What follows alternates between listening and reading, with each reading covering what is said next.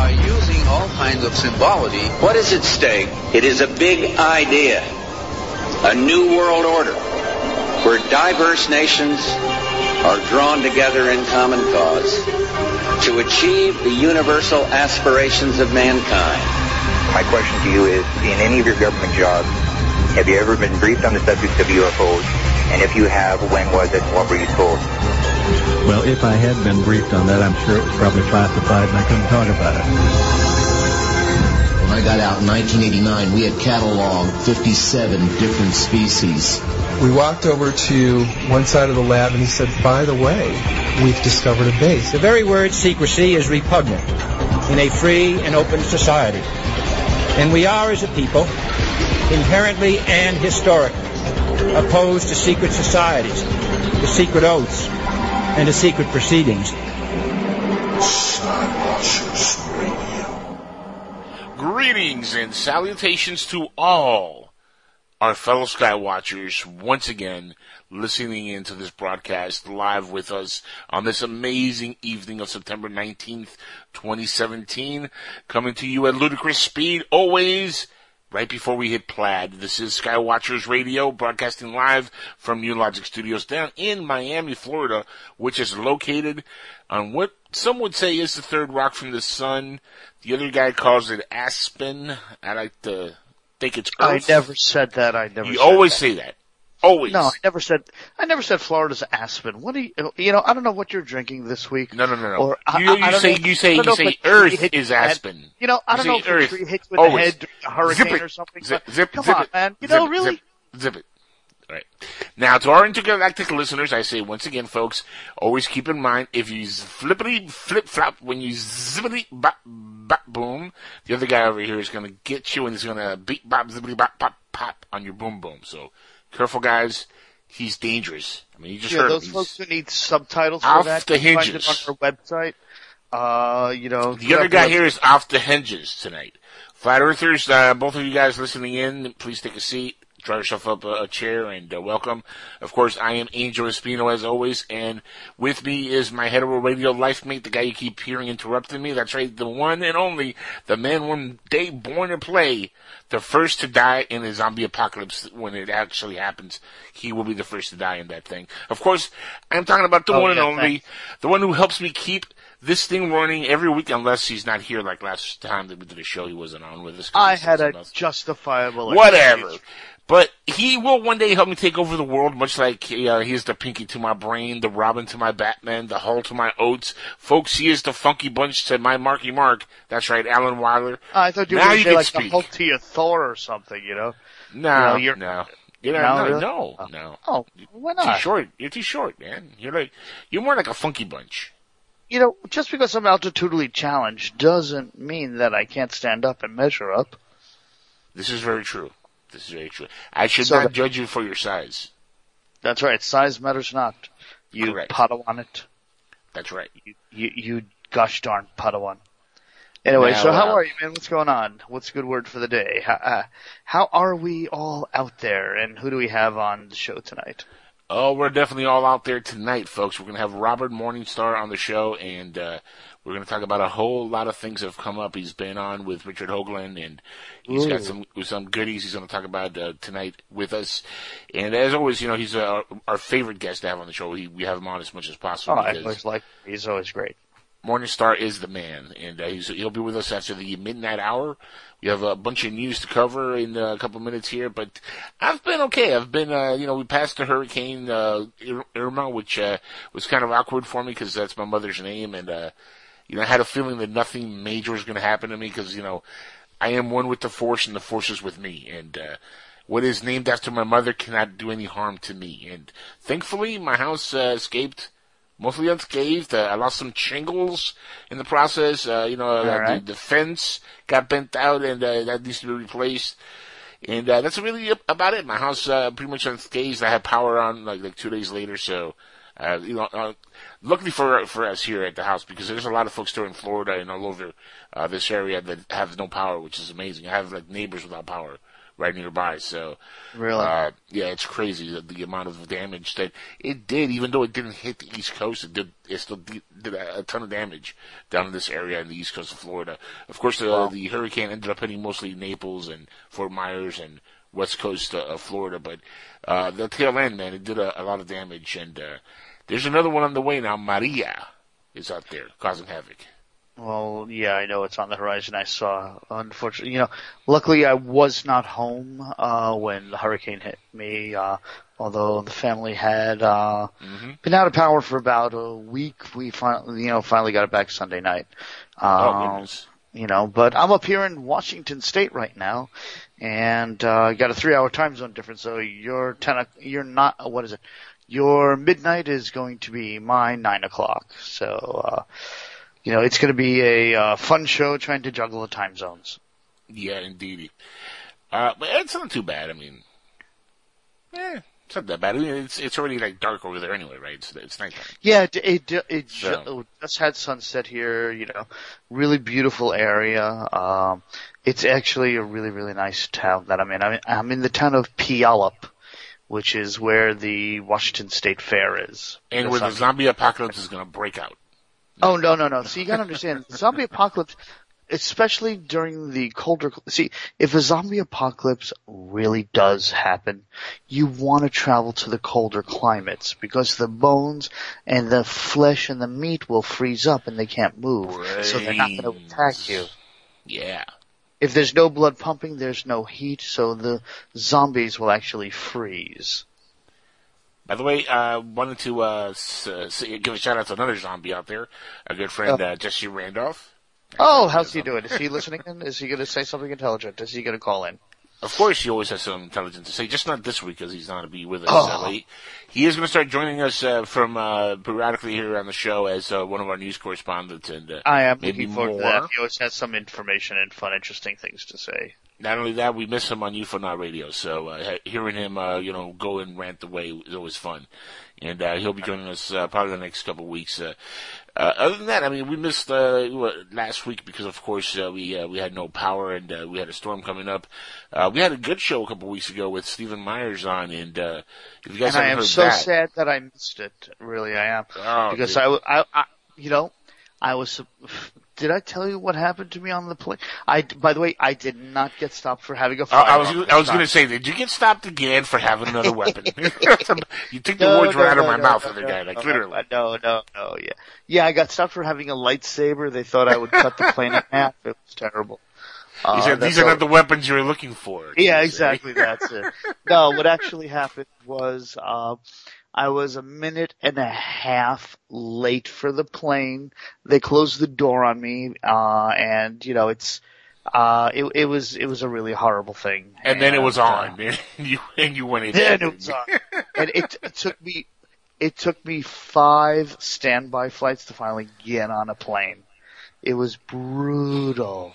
It was brutal. I, I missed connecting with the gal I was supposed to get with and she was really upset with me about it.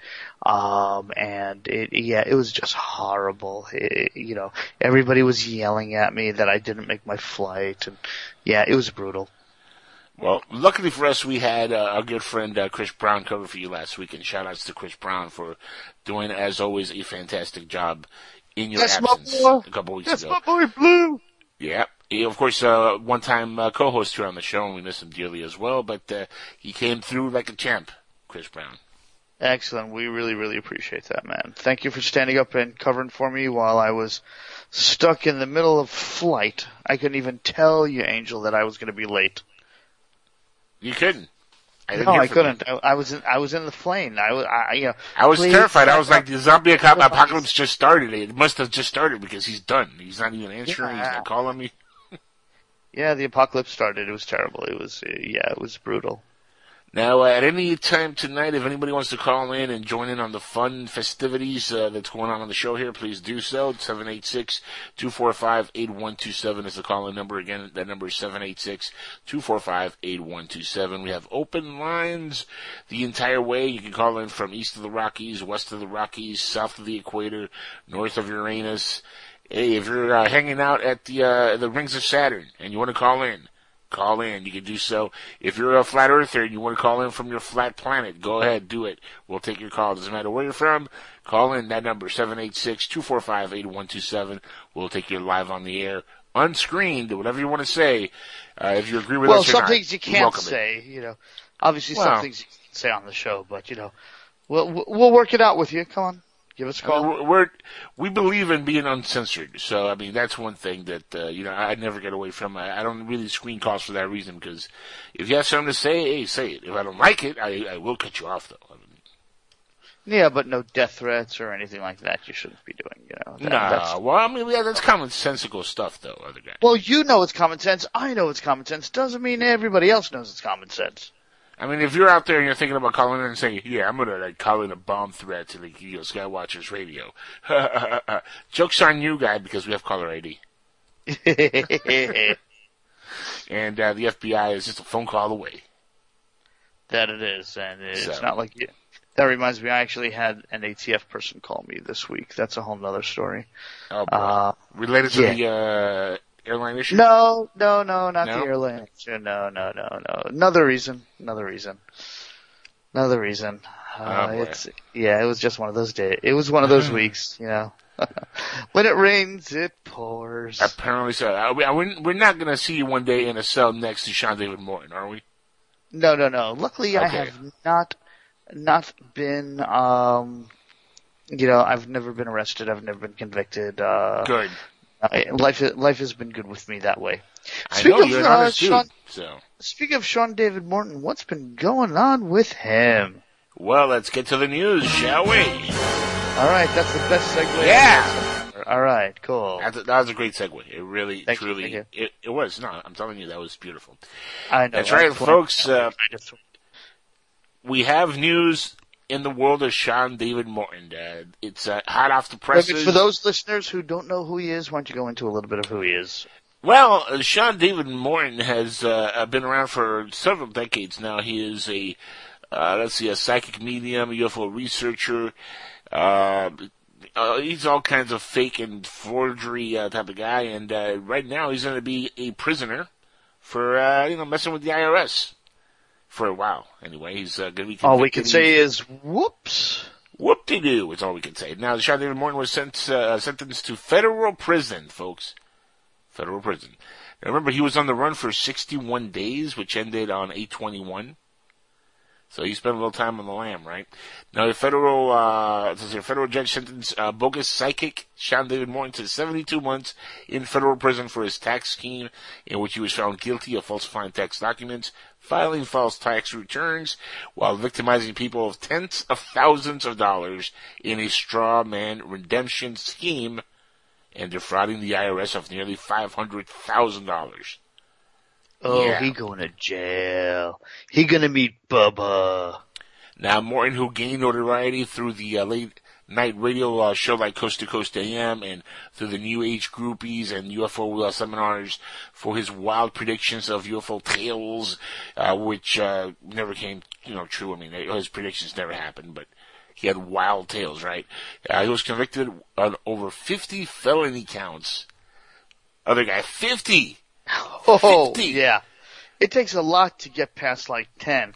He got, Right. he, he, wow, 50. Wow. Now, this was back in April when the uh, the convictions came down. Morton uh, he boasted that he was simply the best when it came to making accurate psychic uh, predictions. Yet he, he never foresaw anything actually coming to uh, of his own demise coming to him. It was if he was a psychic, you would think that he'll be able to see his own demise and he'll be able to say, "Well." I'm screwed. Let me do things the right way so I don't go to prison. Because I'm a psychic. I should be able to see that, right? But no. Apparently, you can't help yourself when you're a psychic. So his own demise hit him right in the buttocks. And now he's going to be taken in the buttocks in prison. Just saying. He's screwed. He's He is definitely screwed. screwed. Federal agents originally arrested Morton, and this gets funny. Uh, they arrested him and his wife on February 2016 as they uh, disembarked from a conspiracy convention that took place aboard a cruise ship. Ironically, one of the uh, charges against the Mortons was the was a conspiracy, and he was on a conspiracy cruise line. Go go figure.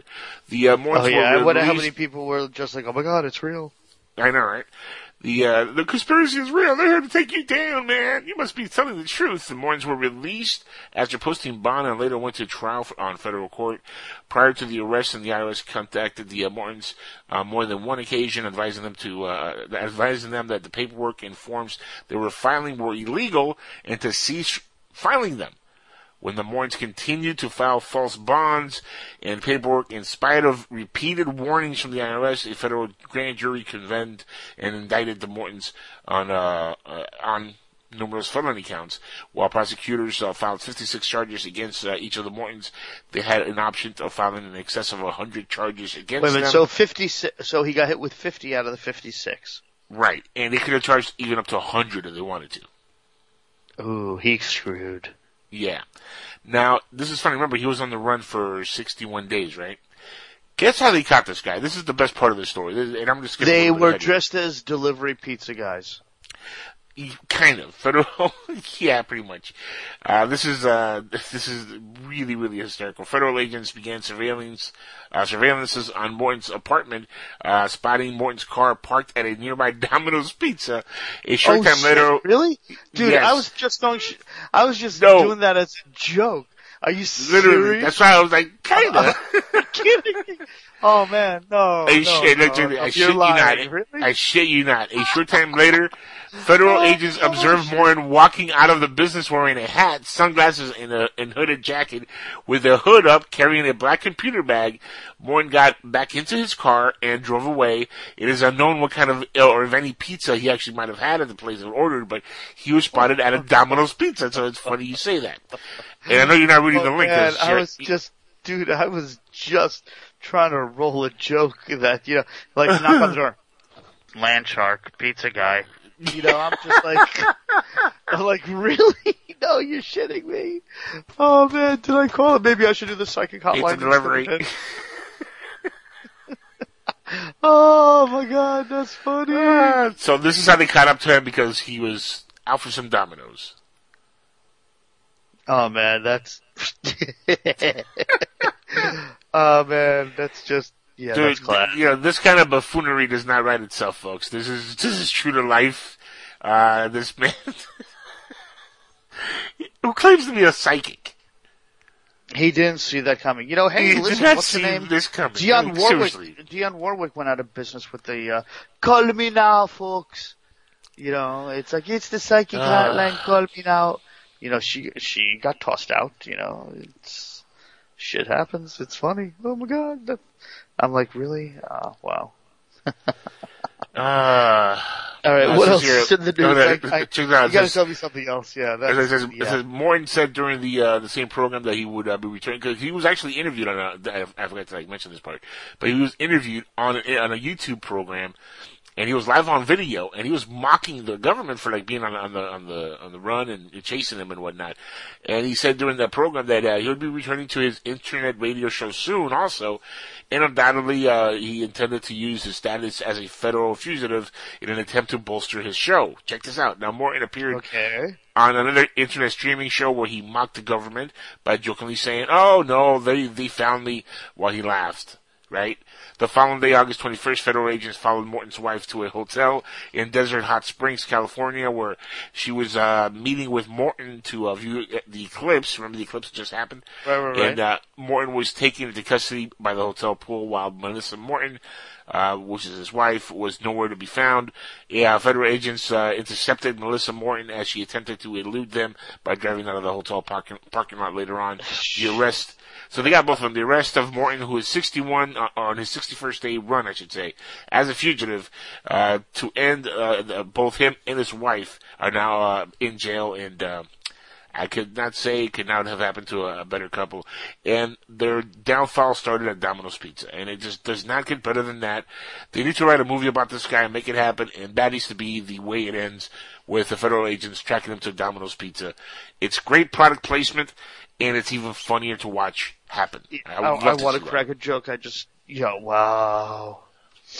Wow. I, I, it's like I see the deer in headlights look that's on his face when they're like, it's like, hey, did you enjoy your pizza? Get in the car. Now, if I'm the federal agent that goes up to him, I, I would, the first thing I would say was like, was that pepperoni tasty? Well, you're gonna be You're tasting pepperoni in prison for years. Got some better pepperoni on the way. Oh my goodness. Ah, jeez. Wow. Uh, let's move on to something else that is uh, just as fake. All right. By the way, this is from our uh, from our good friends UFOWatchdog.com. If you guys want to read along, it's over there on UFOWatchdog.com. This uh, both articles are uh, from there. We uh, that we're reading here. Uh, the next one is uh, the uh, Gaia uh, Maussan, Jamie Maussan, Jaime Maussan, however you want to pronounce it. Mummy comes unraveled. Dun dun dun. Ah, did we not call this? Did, did we not say this? It's come unraveled. I told you. I told you. Yes, indeed. So Uh, looks like say is, I told you so. ha, ha, We told you so. Yeah, that's okay. Go on, read the article. Now- Let's make fun of it. looks like another alien body, uh, quote unquote, has been kind of debunked, fully debunked. Yeah, fully debunked, and it's uh, biting the dust right now. It's bitten the dust. It's dust tails. This thing is over with, right? It says here a while back. Uh, a while back, uh, the paid subscription website Gaia.com, along with notorious UFO hoaxer promoter Jaime Maussan, were advertising that they had found what was described as a possible alien mummy. Are you my mummy? Oh, I remember that Doctor Who episode. That was, That was a good episode, right? Uh, Gaia.com uh, made short work of producing some slick commercials to build the drama and the supposed discovery, the suspense of this discovery of this mummy, right? They, they had commercials running on Facebook for months, trying to get subscriptions up and people to subscribe to their bogus bullshit website. Well, folks at Gaia.com and Jaime Maussan shouldn't be too quick to pat themselves on the culo, or on the back yet. Uh, it looks like the DNA results are making the rounds everywhere, folks. Uh, everywhere except on Gaia.com or any of Maussan's social media websites because they're not posting it. I wonder why. Well, this is the reason. Yeah. Uh, and it's making the rounds. Uh, everybody's looking at the DNA, uh, the Nazca mummy DNA results. Guess what, guys? Lab results 100% match to. Huh? Who? Homo sapiens! Ta-da. It matches humans. Okay, Now- so it's a really, really, really, really, really deformed person. Or they just wrapped him way too tight in the mummy wrapping. Or they took a really deformed person and they augmented the head, cut the fingers to make them look longer, and really butchered this poor person's body to make him look like an alien. Now this looks to be a single page from a 42 page report, and uh, this page clearly states that the uh, bone sample taken from the hand of the mummy was examined and found to be 100% matched to, yes, again, Homo sapiens, that's humans. That's us. Uh, there you have it, folks. Very plain words and simple. The mummy is human. It's a human mummy. Mummy human. Human mummy. End of story. That's it. Done. It's done. DuckTales. Game over. over, man. Game over. Game over. And it should be known that Gaia is saying the results were 99% in an attempt to muddy the waters so they can further attempt to propel this story in an effort to It's hook more ninety nine subscribers. point nine nine nine nine. Yeah. Now, it was predictable that Gaia would post some kind of uh, spin on this to try to keep the story alive. But if Gaia does, uh, was actually dedicated to the truth, uh, they would make their mantra and they would have uh, not released uh, the full DNA report, right? They would, you know, actually, if they were geared to the truth, uh, they would just admit that this is a, a bullshit story and they were taken. Yeah, Right. no, they're not going to admit to bullshit. They're not going to do that. No, they're not never going to do that. Uh, you can read the rest of the report on UFOWatchdog.com. Again, they do a beautiful job just exposing these hoaxers and con artists uh, on a daily basis, basically, with uh, their uh, postings on there. And shout outs to them for keeping it real in ufology. That's right, UFOWatchdog.com. Check them out. Now, our next story, other guy, Yeah. it's a uh, little video, which I posted to you on the uh, Skype chat there. It's a Hang UFO on. captured on video by a drone over North Carolina. Okay, I'm clicking on it right now. Okay. Yeah. Now, if you guys want to see this, I'm going to post it on our Facebook page, which is uh, facebook.com forward slash Skywatchers Radio. If you guys go there real quick, you'll be able to see it right as uh, we're going to talk about it. Plus, I'm also going to post it in our uh, Skype chat a second here. And uh, if you guys want to join the Skype chat, it's very simple. Go to uh, the the PSN page, uh, listen in live, and in there you're going to see a banner for Skype. Click it, It'll take you right into the Skype chat. It's very simple.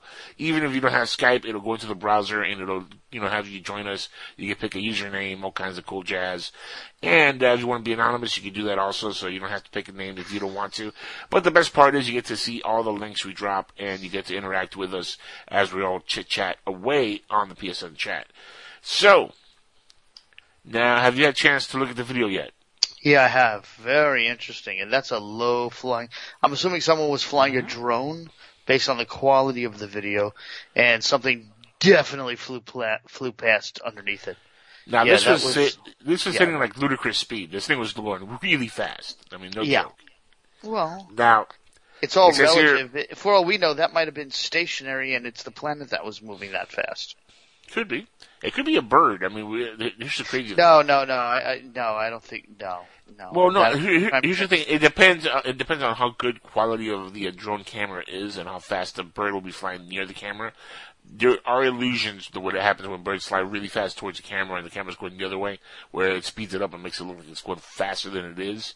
Right. But this But thing is still. going really fast. Like this is Yeah. like really, really, really, really fast. So Yeah, I, I'm looking yeah. at it and I'm like, and based on the, uh, based on the direction that, yeah, um, I can't debunk this one. I mean, that's, it's tough. and It's uh, tough. you don't see any flapping wings. It's the same shape across the entire frames. It almost the- looked when they slow it down. Honestly, the other guy, it looks like somebody hit a baseball with uh, you know like all their might, and like like Superman just hit the baseball. Remember like one of the movies where he hits a baseball and just goes flying off the you know the earth. Kind of like that, like a, like a projectile baseball. Yeah, I'm not there yet with that, but Well, okay, um, that's what it looked, uh, that's my imagination. yeah, I'm not, I'm, I'm not going to deny that that is an incredible video. It is. I, I, I- I cannot deny. Yeah, that's that's an incredible video. Yeah. that says here, North Carolina witness uh, at Aden reported discovering the UFO video shot from a drone, according to testimony in case 80053. So if you want to check it out, that's from uh, Mutual UFO Network, MUFON. Uh, witnesses reporting uh, databases we all know and love. The 59-year-old witness is a retired uh, man from the uh, USAF. So this is uh, pretty credible. I mean, this is a person that's not going to be uh, fooling around. With a 20 Right. year military career who shot the footage at 2:12 p.m. on October 26, 2016, just last year. And uh, he said, and I quote, "I thought I'd seen it all." The witness stated, "This footage took me back. I was flying my aerial camera from Aden District Park. The skies were clear with unlimited visibility. I did not witness this object firsthand. It wasn't until I reviewed the 4K footage, so this is very clear footage, 4K footage, on my 4K TV that I first spotted the object on video. The witness explained uh, the footage, saying I shot, I shot it in 4K, 30 frames per second. So, yeah, very clear, guys. And uh, you can view the object in 10 frames as it flies towards and passes under my drone. Uh, during these 10 frames of viewing, this object travels three quarters to one mile in one third of a second. That's about 10,000 miles per hour. That's Think what I'm about that. saying. That's Unheard of. that's yeah, that's incredible. Now, the object appears to be solid while emitting its own light or reflecting light. If that's, uh, it was one or the other. The file uh, size prevented the witness from uploading the video uh, with his report, and it was also uh, then posted on YouTube. So he couldn't upload the original because it's such a big file, but he uploaded a much smaller, condensed. Uh, you know, there's there is 4K uploads available on YouTube, but uh, yeah, Maybe his know. internet doesn't uh, give him you know enough speed uploading. I don't know. Um, it says MUFON, North Carolina field investigator Sanford Davis uh, closed this case as an unknown, and I'm not Oh, calling you that think? Squatch. I'm leaving this one as unknown. Also, I'm. Yeah, I mean it's. I don't think this is not CGI. I don't think this is CGI. I mean, No, I don't think so either. I think that's a legit. Yeah, I think that's legit unidentifiable. Um, I'm not trying to knock it around at all, but yeah, um, I'm not going to dismiss that one. I mean, it could be a lightning bolt. You know, a lightning bolt that just you know flew through the atmosphere. No, no, no, no, no, too low. That's too low. Yeah, that's the thing. That's Yeah, I mean- that's yeah. It was a lot right, so- higher up, yes, but it's a little bit low. You're absolutely right. All right, so what That's else? a tough we- one. It's a tough one. Uh, let's see. Oh, this is a good one. Canadian UFO researcher and author uh, to teach UFO continuing education courses. Huh? What? What? My birthday? What do you mean? Okay, go shoot. Now this is posted on Open Minds by our good friend Alejandro Rojas. So if you guys want to check this out, go to openminds.com. OpenMinds.tv, I'm sorry, OpenMinds.tv and uh, check the article out. Canadian UFO researcher and author to teach UFO continuing education course. Chris, I'm going to butcher the last name here. Chris Rutkowski? Rutkowski? I have Yeah. no idea. Ruthkowski. I'm going to go with that. Chris Ruthkowski is a science writer and UFO researcher. He has authored several books on UFO uh, on UFOs and has also taught courses on the subject. Next month, uh, he will begin teaching his latest UFO course for the continuing education program for St. James Asin Assiniboia. That's- Man, these are weird ass names. James Assiniboia School Div- Division in Winnipeg. Uh, oh, it's in Winnipeg. That explains the weird ass name. UFOs are still somewhat of a taboo topic and often met with ridicule in the world of academia. So UFO uh, courses are few and far between.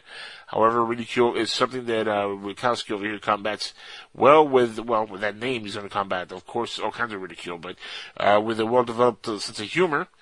And uh, he says that he's been a science writer and also understands how to bring credibility to the topic that is often misunderstood. In uh, quote, he says, Okay, "I've often he's going to bring credibility. Okay, go on. well, on. hold on. Let me let me get uh, this quote out of the way here. It says, "I often get asked uh, what is really going on and uh, where do I get good information." Right? He says uh, such courses are, are are a way to educate the public about a very confusing subject, which is true. You know, this could be kind of a confusing subject.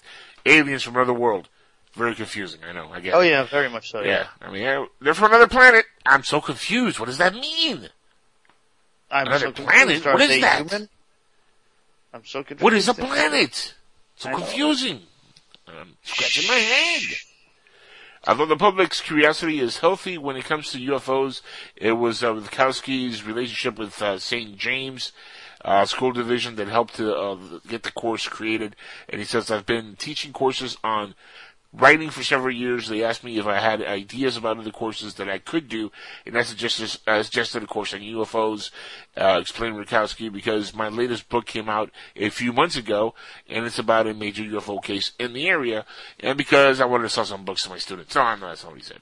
Uh, it's, it's, it's because it's been getting a lot of attention. Uh, they knew about it, and they thought it would make a good special interest class. And I agree, we should have more classes, uh, you know, on ufology and UFOs and the history It would on, be nice. on this thing. It would be nice, yeah. It, it'll, uh, you know, that I think would actually help uh, not only spread awareness on the field, but it'll help, you know, also get people, you know, educated enough that it's not a laughing, you know, topic when they hear it on the news or when they talk about it. It's it's not a jokey type of thing where, you know, if you Right. mention a report, you hear the reporter laughing or giggling along. You know, you can get away from that kind of mantra or that kind of mentality. So I mean, you know, courses like this, I applaud them. You know, yeah, I hope we get more of them, if anything. Makes sense. So, anything you want to add to that, other guy? Nope, nope. You said it all for me, man. Let me tell you. You That's covered mouthful. all the bases. Now, you had a story you wanted uh, to get to earlier. Did you ever find that? Um, no, I did not. No, I didn't. And I've been looking for it, and I don't know where it is. So I'm just gonna not even talk about it. Figures. Yep, Uh, blame it on me. It's on me. It's always your fault. Uh, there's, there's always, uh, it's always your fault, other guy. It just is. Yep, it is. Now, uh, check this out. What, you know, what's one thing we've always talked about here on the show? UFOs. What, yeah, besides that. Jesus, work with me, man. Besides Um, UFOs. Besides UFOs, What's one doing two show narrative? What's one narrative? What's one narrative that I keep bringing on every time I talk about UFOs or talk about you know the subject of uh, alien abduction or a- aliens in movies, for example? What's you know one you know theme that I keep referring to that I think is happening with you know the aliens as they're Uh, being portrayed disclosure? in movies? No. Okay, I give up then. What? Well, disclosure kind of is it's part of it, but a running theme of mine is uh, that they're using the Hollywood establishment and they're using certain people to kind of like indoctrinate and condition the public for a possible future disclosure.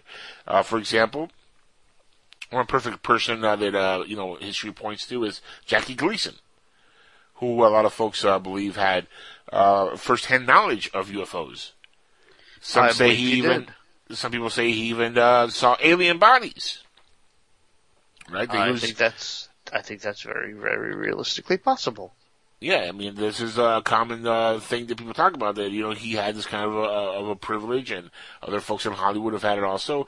Now, a report on Open Mind says that Steven Spielberg was offered to aid the United Nations UFO efforts during the Close Encounter era, back in the seventies. Really? That's Yeah. interesting. Actually, you know what I find really, really interesting? Um, have you ever seen the movie Paul? Yes. Okay. I think that might be really true to some degree. Well, I it's possible. Why not? All right. No, seriously, I. I, I'm just like, you know, I, I think that's a realistically possible thing that, you know, uh, we- we've had aliens we've been interacting with who've been feeding us information to get out via the media. Right, which is what I'm, I'm talking about here. Right. Kind of. Okay. Yep. But anyway, Spielberg said uh, he was offered to uh, aid the United Nations in UFO efforts during the Close Encounter era. And what I find funny is they showed the picture of the, uh, you know, one of the scenes from Close Encounter, and it's that mountain that you know uh, Richard Dreyfuss is working on in his in his living room, and he's like he was building this mountain out of mashed potatoes. Remember that mountain that at the end all the Yeah, UFOs yeah, yeah. on? If you look at the picture, I mean, I know You know if that you know there was a big UFO convention there this past week, right?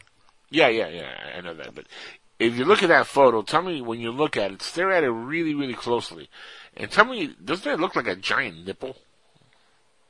No, no, not at all.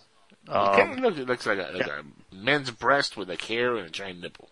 no, no, I'm really not going to go Anyway, it must have been the weed I had last week. But anyway, it says here, uh, Steven Spielberg is really into UFOs. Uh, this is not too hard to imagine, given movies like Close Encounters of the Third Kind, E.T. the Extraterrestrial, and his miniseries Taken, which was excellent, by the way, amongst other uh, works that he's done in the genre.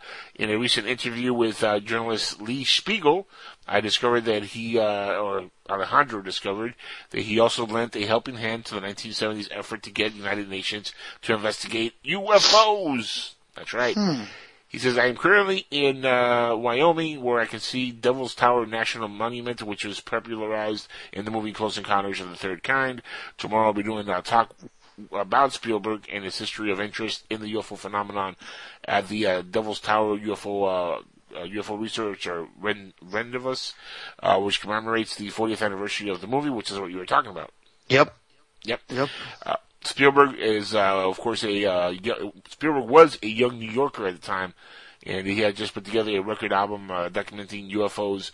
He realized that there were a lot of credible people talking about UFOs, and pitched the project to CBS Inc., who liked the idea and sent him around the country to interview these people. Among the interviews that uh, the scientists uh, that he interviewed were scientists, politicians, law enforcement, astronauts like Gordon Cooper, who relayed his personal UFO experience. But of course, Right. the big one, Steven Spielberg. Dum dum dum. And tell me this does not make perfect sense. Yeah, I think there's some truth to it. Yeah, there's that definitely makes some sense. Yeah, absolutely. I mean, if you're gonna like, if you're gonna indoctrinate an entire nation, an entire world into believing that UFOs are are real and uh, there's some truth to this stuff, you would go for like the top dog movie makers and tell them this is the narrative. Well, you figure which came first, Jaws or Close Encounters? Uh, wasn't it Jaws or was it Close Encounters? They both come out in the seventies. I know that much.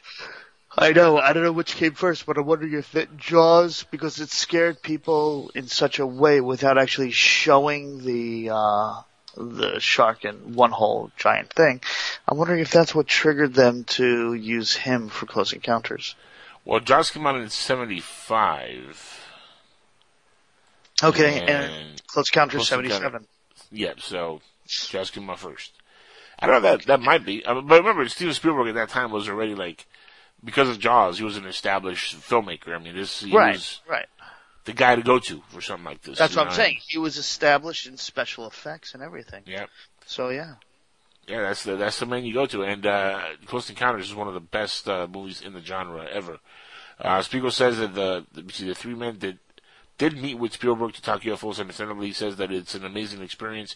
At the end of the meeting, Spielberg said his office would help with any uh, anything they needed, and Spielberg and uh, Spiegel said that uh, they did provide some graphics and information that were incorporated into the UN presentation uh, that they did. It said, and I quote, it was amazing, said Spiegel. One day uh, I got a call from Spielberg's publicist to see if I wanted to go out and uh, go to Hollywood and meet with Steven, Dr. Uh, Hynek, and Dr. Vallée.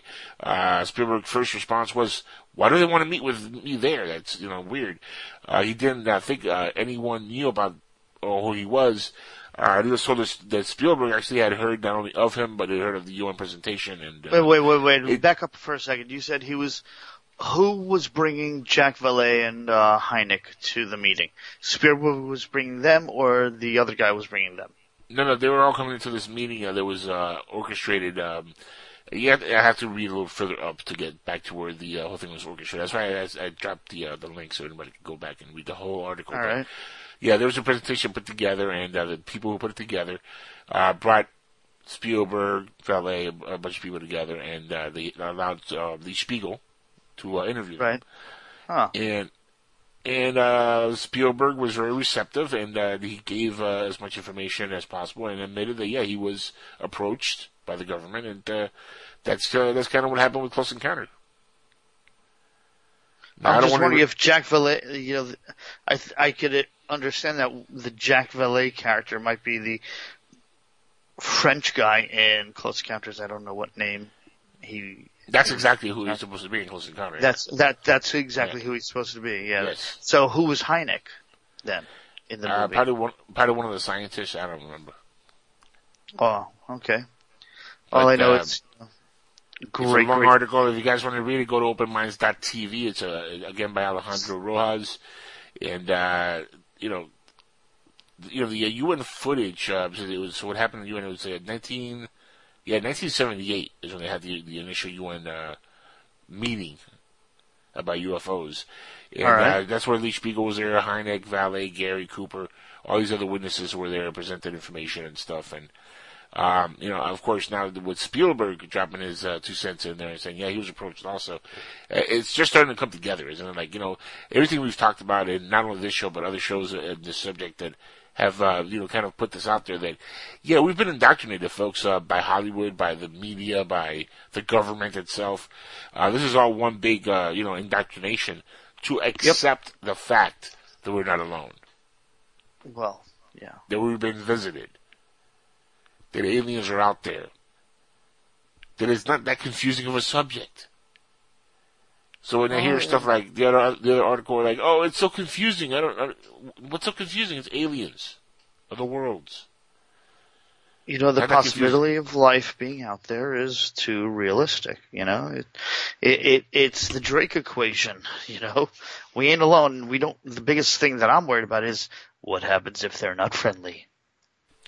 Well, that's the uh the big thing that what's his name, um, Stephen Hawkins was saying. That Right. What if uh, you know we we uh, call out for the aliens and they actually uh, find our signal and they decide to reply and uh, well, let's just say they're not friendlies. Yeah, that's a nice way of putting it. What happens if they're not friendly? We we're screwed. And he makes, per- you know, honestly, he makes perfect sense because look what happened to the Native Americans when white man landed on uh, on America. It wasn't too good for them. It didn't turn out Nope. too well. Every time, uh, you know, a society has a, a foreign invader come in, they might come in peace at first, but it always ends up in a slaughter. I know. So, It's you know, we're screwed.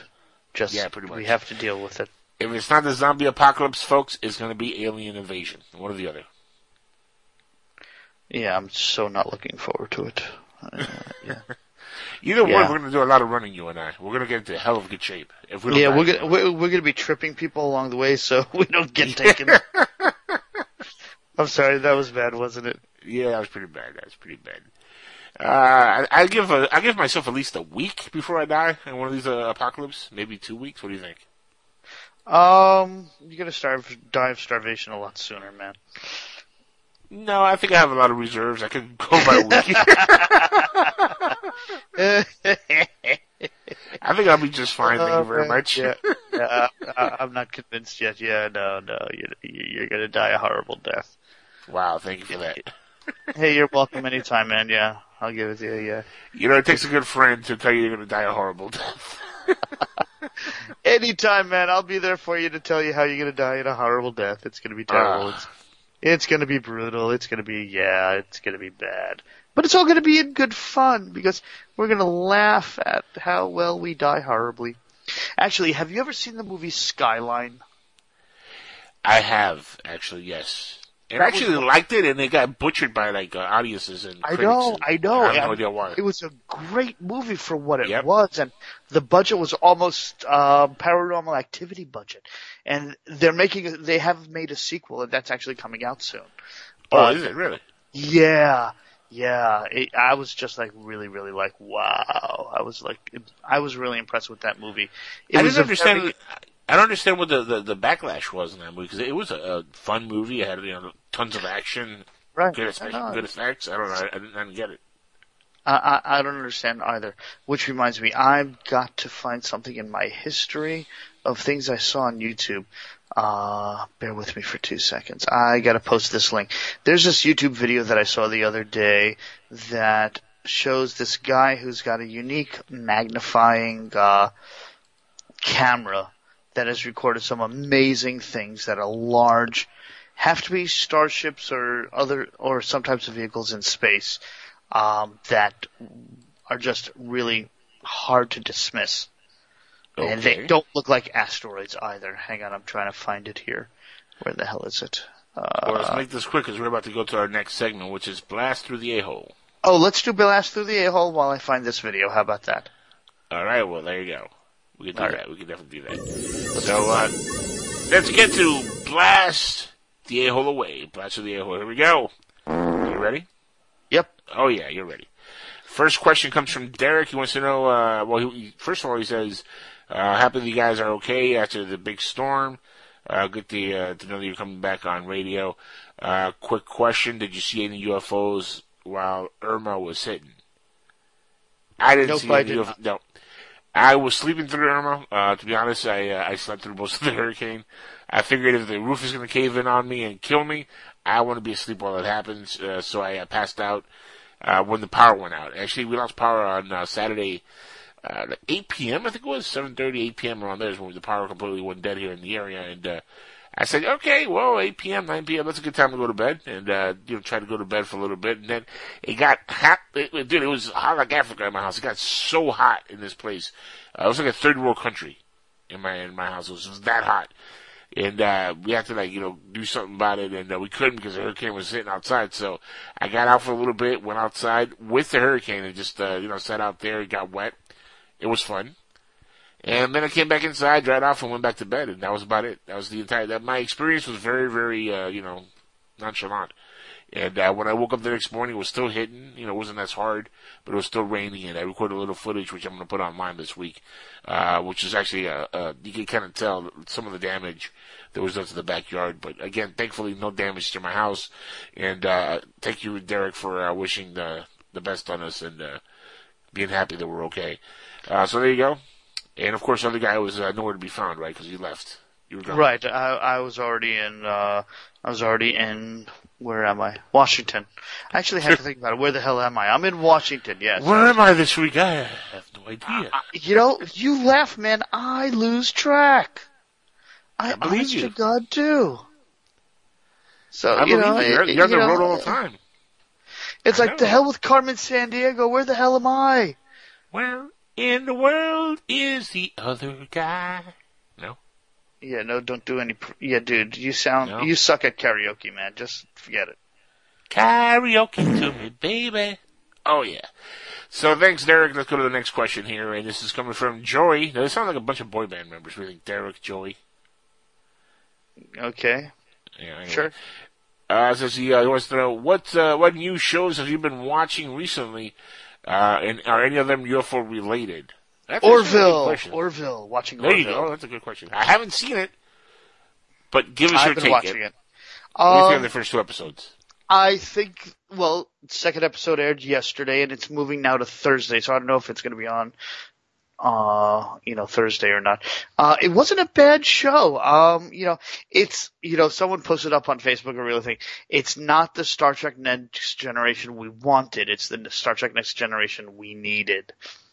Um, I mean, there, Wow. there's some, yeah, I mean, there's some, there's some comedy in there. There's some seriousness. There's, you know, it's, it's a MacFarlane kind of a show. Uh, there's unexpected things that happen. And I, I enjoyed it. Is it the best thing out there? No. I'm actually really enjoying Midnight Texas. Right How's now. the special effects though on, on Orville? the special effects are on par with Star Trek Next Gen. Oh, okay, so I mean that's fine. Right. Uh, You know, basically MacFarlane proved himself with animated stuff and Right. not so well with live action with some of his movies. But I've got to admit, um, they gave him a decent budget and he's really taking advantage of it. Well, Ted and Ted Two made a lot of money, and actually, I didn't really like Ted or Ted Two, uh, personally. Uh, but I did like A Million Ways to Die in the West, and I know a lot of folks hate that movie for whatever reason because it's kind of stupid. But I like stupid comedies, and it just makes me crack up every time I see it. So Yeah.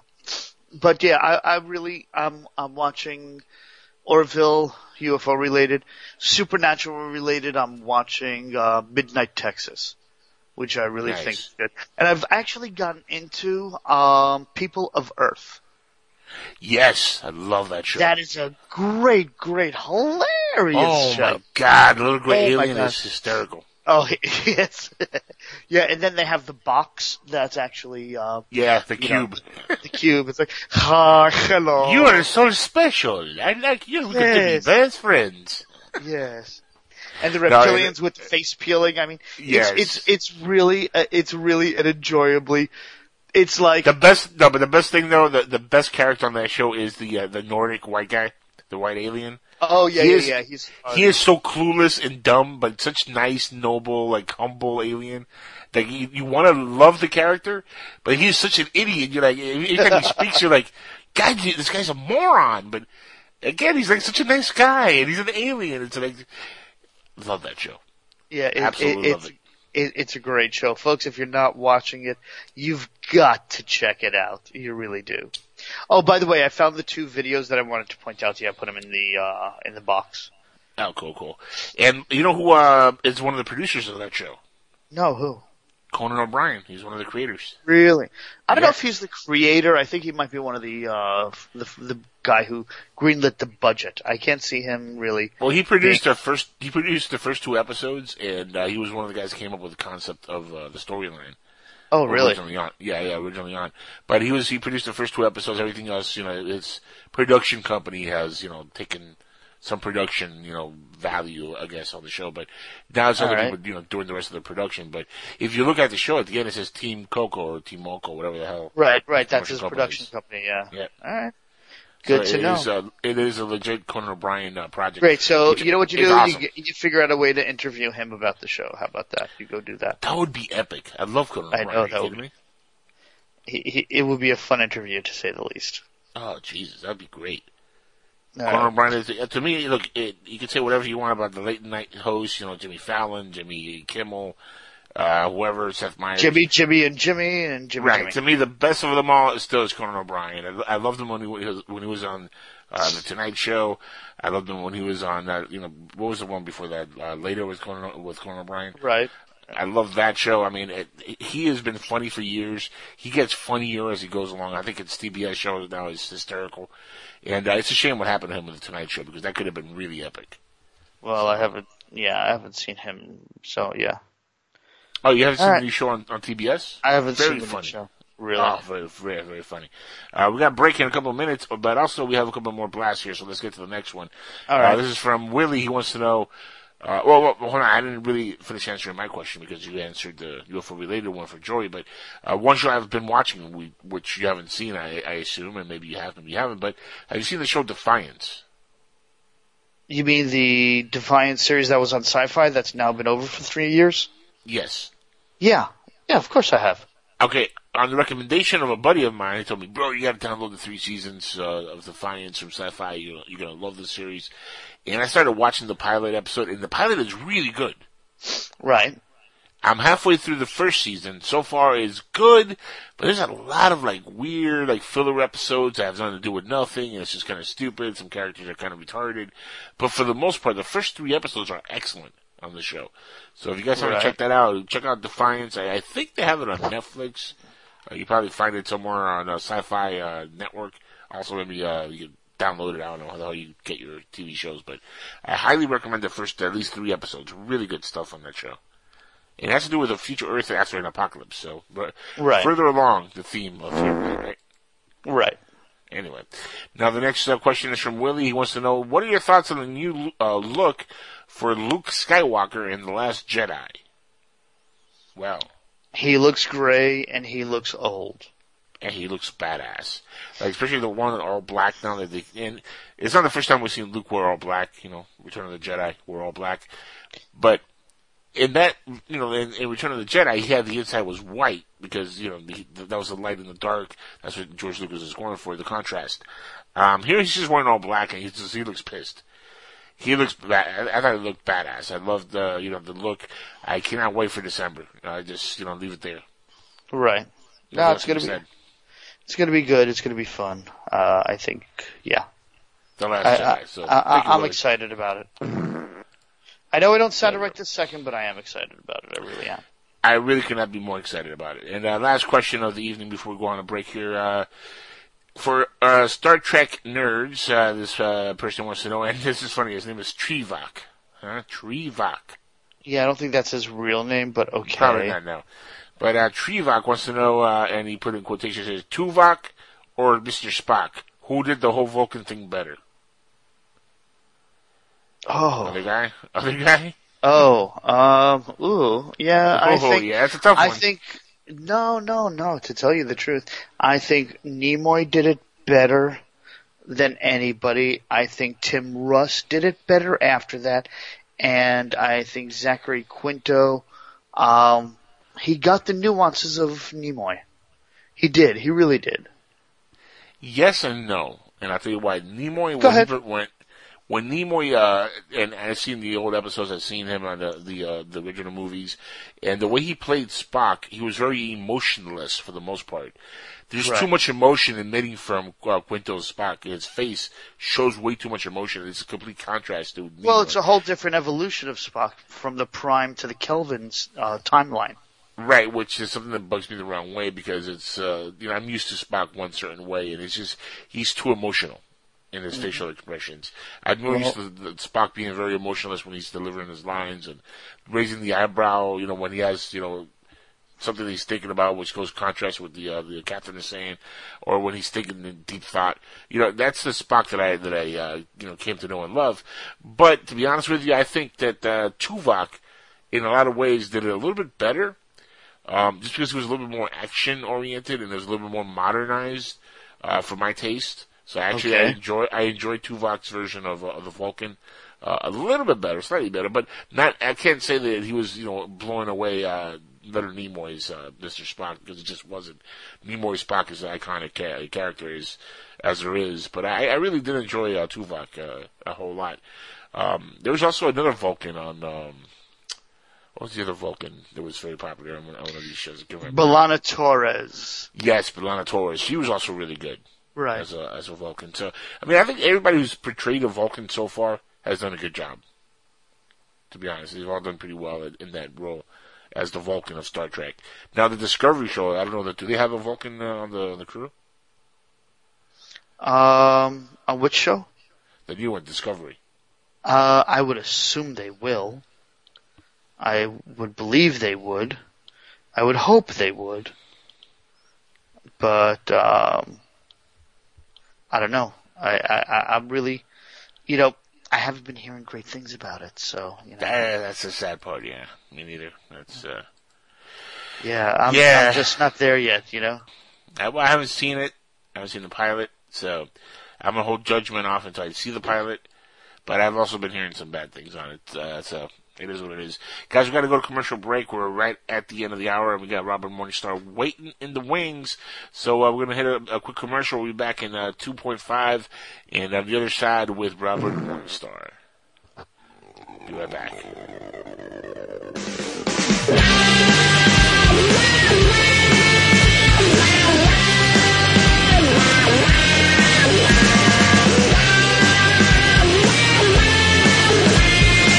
After the for you. What do the California gold rush of the 1850s, secret societies, coded messages, mysterious 19th century flying machines, and an early 20th century outside artist named Charles A. A. Dellschau all have in common? The Secrets of Dellschau by Dennis Crenshaw and Pete Navarro. Go to www.secretsofdellschau.com to learn more. Roswell, UFOs, flying saucers, alien abduction. Are we alone? Information regarding this and many other questions about the unknown are only a click away at www.theufostore.com. The UFOstore.com offers hundreds of DVDs about UFOs, aliens, crop circles, conspiracies, Bigfoot, suppressed science, ancient mysteries. Log on to www.theufostore.com and request a free UFO store catalog. The UFOstore.com, the largest selection of UFO products on the internet. Imagine no longer being tied down to your computer, but having the freedom to take live talk radio with you anywhere you go. TalkStream Live introduces our first ever iPhone application. The talk shows you follow now follow you. And your iPhone is now the fastest and easiest way to stay connected to the best talk radio on the internet. Listen to live talk shows 24 hours a day, 7 days a week. Mobile talk radio from TalkStream Live. Now available in the iTunes App Store. Up in the sky. It's a bird. It's a plane. No, it's SupermanHomepage.com, the number one Superman fan site in the world. SupermanHomepage.com, covering the world of Superman from the 1930s to today. News, reviews, rumors, and reports. SupermanHomepage.com for all your Superman comics, TV shows, movies, cartoons, radio shows, and more. Everything you ever wanted to know about the Man of Steel and more. SupermanHomepage.com.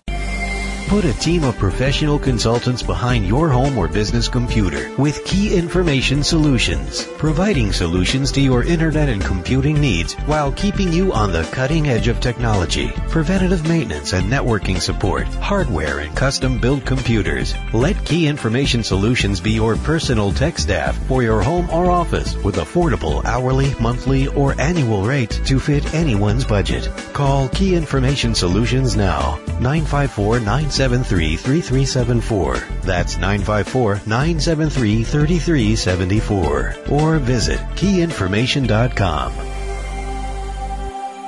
Roswell, UFOs, flying saucers, alien abduction. Are we alone? Information regarding this and many other questions about the unknown are only a click away at www.theufostore.com. The UFOstore.com offers hundreds of DVDs about UFOs, aliens, crop circles, conspiracies, Bigfoot, suppressed science, ancient mysteries. Log on to www.theufostore.com and request a free UFO store catalog. The UFOstore.com, the largest selection of UFO products on the internet. Greetings. My name is Spud Goodman, and I am, in fact, a talk show host. But the Spud Goodman Show is more than just a talk show. Spud and his temporary co-host Gerald, its temporary permanent co-host, Super, interview celebrities, welcome live musical guests, present fascinating feature segments, and take calls from an assortment of unique callers. Should I laugh now? And you can catch the Spud Goodman Show Sundays at 7 p.m. Eastern, right here on PSN Radio. That is messed up, yo. Have you heard Mac Maloney lately? In your military career, did you ever see anything that came close to an unusual UFO sighting or? No. Holy that was the ten seconds of no. What are you? That try- was so convincing. Yeah, what are you trying to say there? Well, UFO is an innocuous term. That's the worst fucking denial I've ever heard. Unidentified flying object. Mac Maloney's Military X Files, Friday nights at 11 p.m. Eastern on the public streaming radio network. Unidentified flying unidentified object.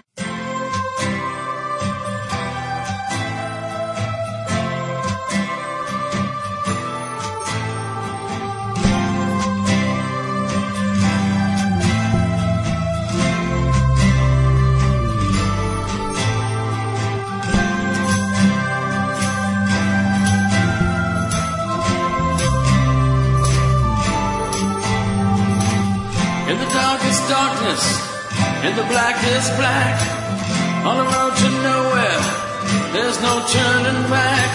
Love reached out and touched me, stopped me in my tracks. Cross my heart, cause it's true. I'm nothing without you. Cross my heart, cause it's true.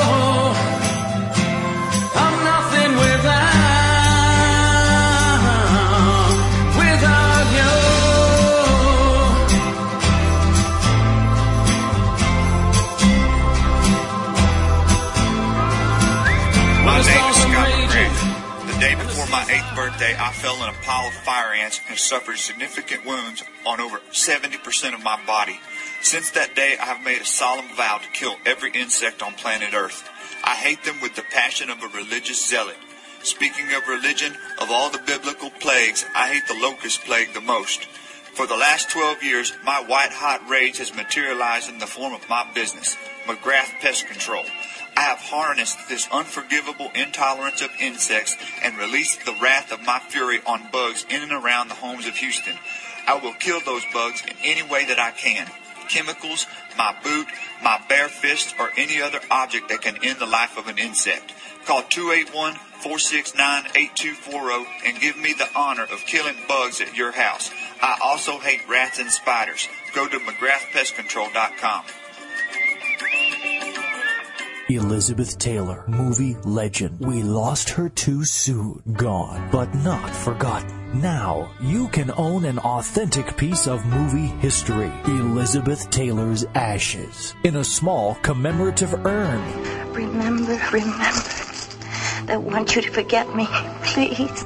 For just $29.95 plus shipping and handling, we'll send you an ounce of real superstar soot. Elizabeth Taylor, movie legend. You can have a piece of her forever. Command performances leave me quite cold. Call today. Hurry. Quantities are limited.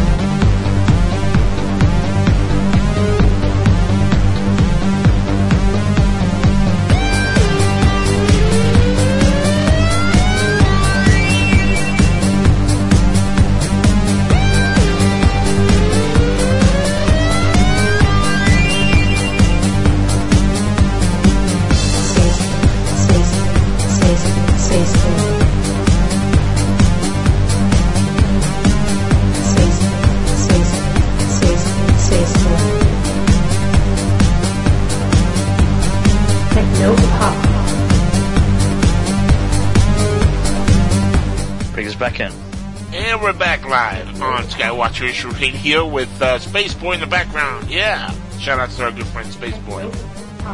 Now, sadly enough, we're not going to be able to have uh, Robert Morningstar on tonight. We just got word that he's not going to be able to make it with us. He's stuck really far He's got a good home. reason. He's got a good reason. Let- excellent reason and uh, excellent, excellent reason. And uh, he's stuck away from home right now and he can't make it. So we'll rebook him for, for another show and we'll have him back on uh, periodically pretty soon. And of course, uh, we love Robert, so it's not a big deal. You know, we we'll we'll get to him uh, in a week or two.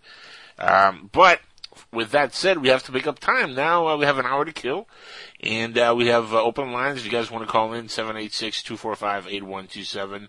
By all means, call in. Open topics, whatever you want to talk about. Whether it's the uh, mummy DNA that, that we discovered is now, uh, you know, it's a human. We know what it is.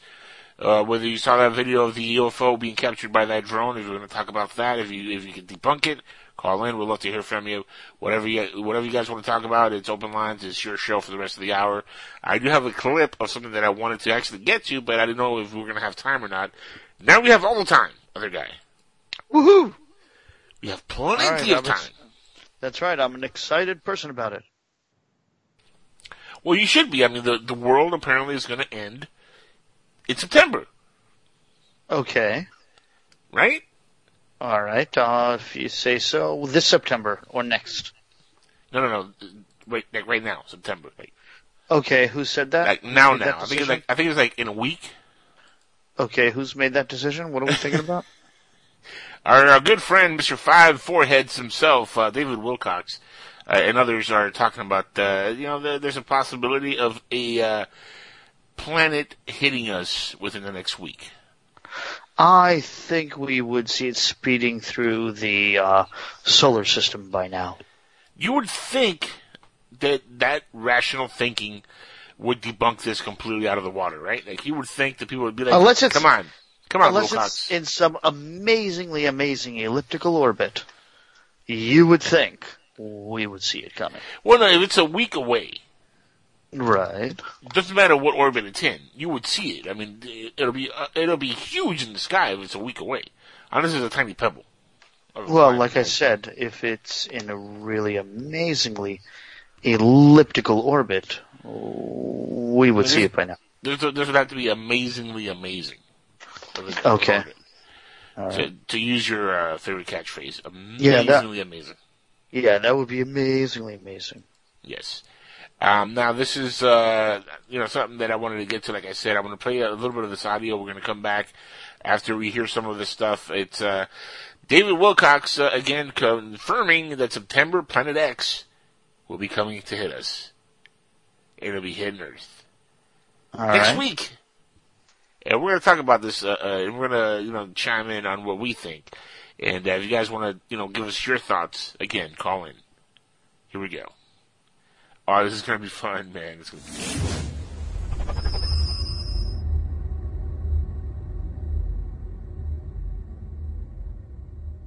pending mass arrests. You have to understand the scope of what we're talking about here. We're not talking about 10 people, 20 people. We're talking about a systematic, potentially worldwide effort, although most of these conspirators are in the G5 countries, so I've heard. But it's a very widespread effort to effectively give us as a planet a massive dose of antibiotics against an infection that has been threatening to almost completely destroy its host. The host being the earth and its people, and the animals and the plants and the trees and everything. So Drake came along on the internet recently. I was sent an email by him announcing that he was going to have some radio shows. But when the email first passed by my desk, I didn't quite catch the impact of what it was saying because up until now, the only people who have really been reporting on these pending mass arrests whatsoever have been Benjamin Fulford and myself. And in both cases, we have together and independently sets of contacts, some of which are deeply embedded within the Pentagon. So right there, folks, uh, you know, if he and one of his buddies are the only ones that are talking about this, my God, they must be so credible, right? Other guy, oh my goodness, because David Wilcox is one of the two guys that are talking about this. Nobody else is talking about this. I wonder why. Shh, it's a secret. It's a bullshit. Well, From you Wilcox. who have reported to us that this is very real.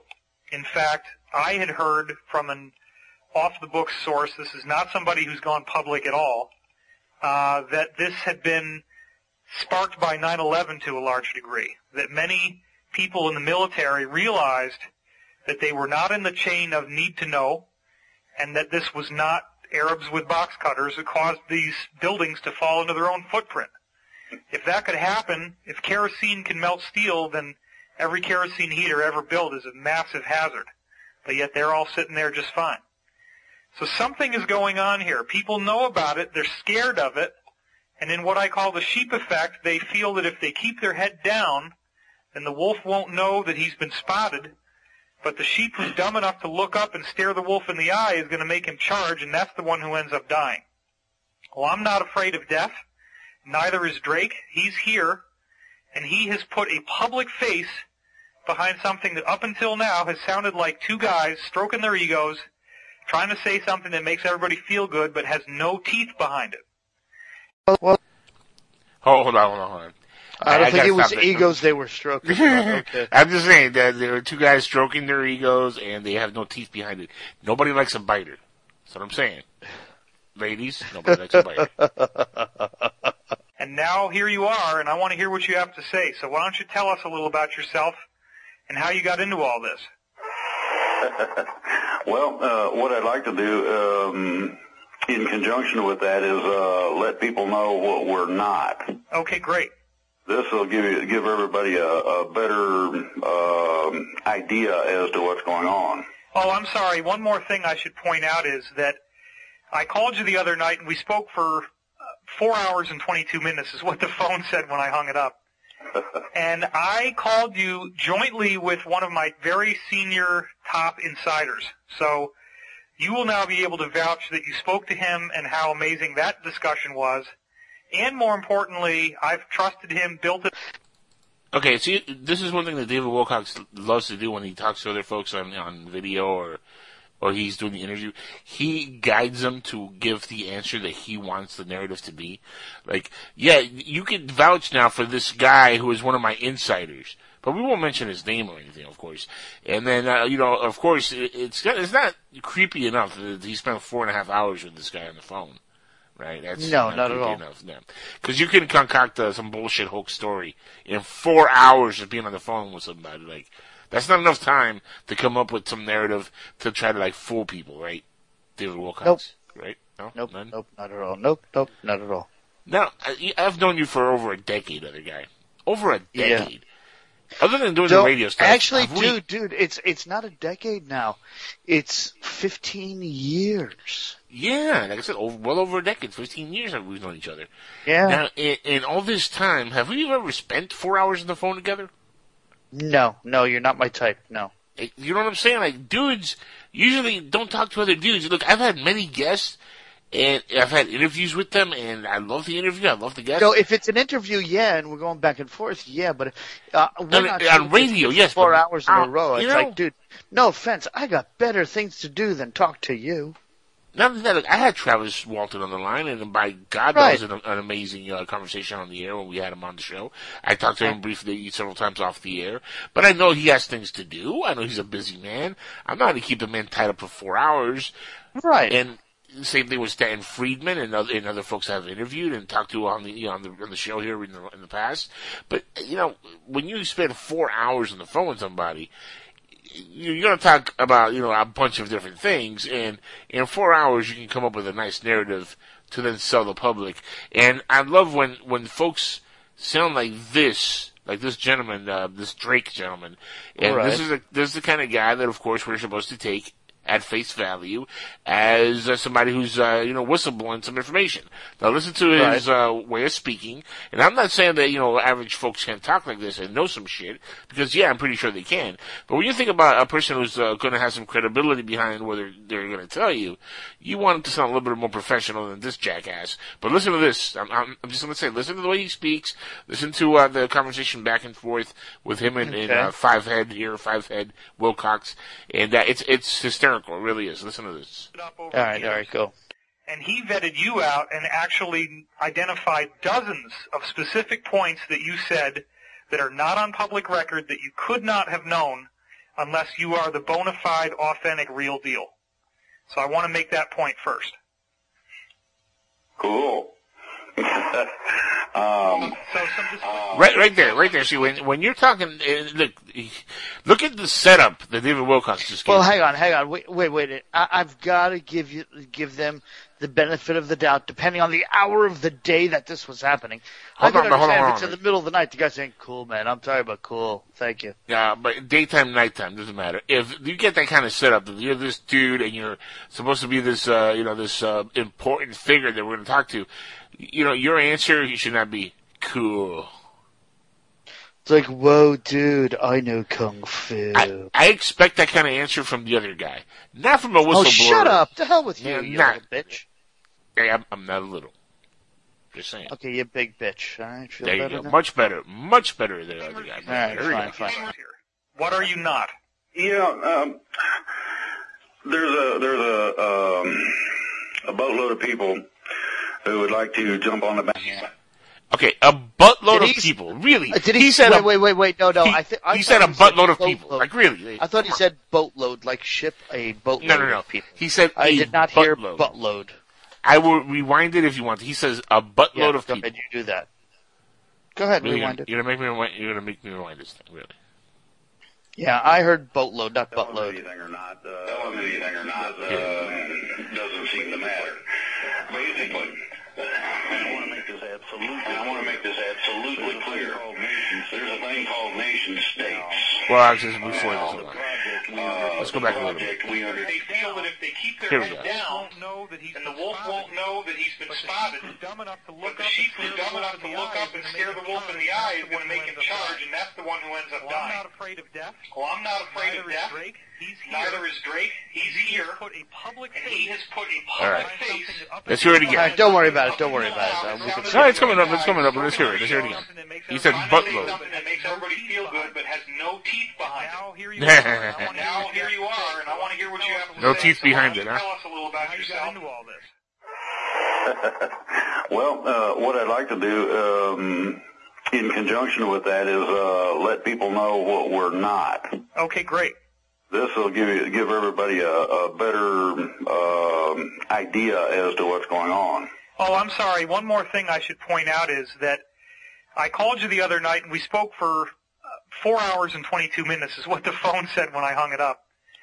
and I called you jointly with one of my very senior top insiders. So you will now be able to vouch that you spoke to him and how amazing that discussion was.